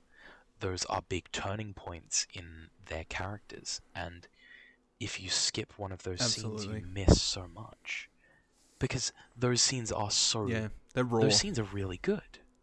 And even even even in just um, like your fight against Cheren in Victory Road there is a lot of of of um there's a lot of heart in that fight because of what you've seen Mhm. Cheren go through and and how his character has changed and evolved. It's just yeah just do it. Go play Gen 5 man. Just go play it. Go ex ex no Yeah. don't play it experience it experience, Experience Gen 5, 5. man it's so good it's absolutely it's something you need to do and, this is Gen just been our Gen Gloat 5 podcast uh yeah Gen Yeah. 5 no yeah exactly oh yeah that's that's what this is. I, th- I think that's that's definitely what it's turned into. But you know what? Uh, there's a reason for it. Gen Yep. Five deserves it. It is. That's right. It's It's deserved. deserved. If there's anything to take from Yep. this list uh, to anybody that skipped Gen Five, it's uh, maybe maybe try again.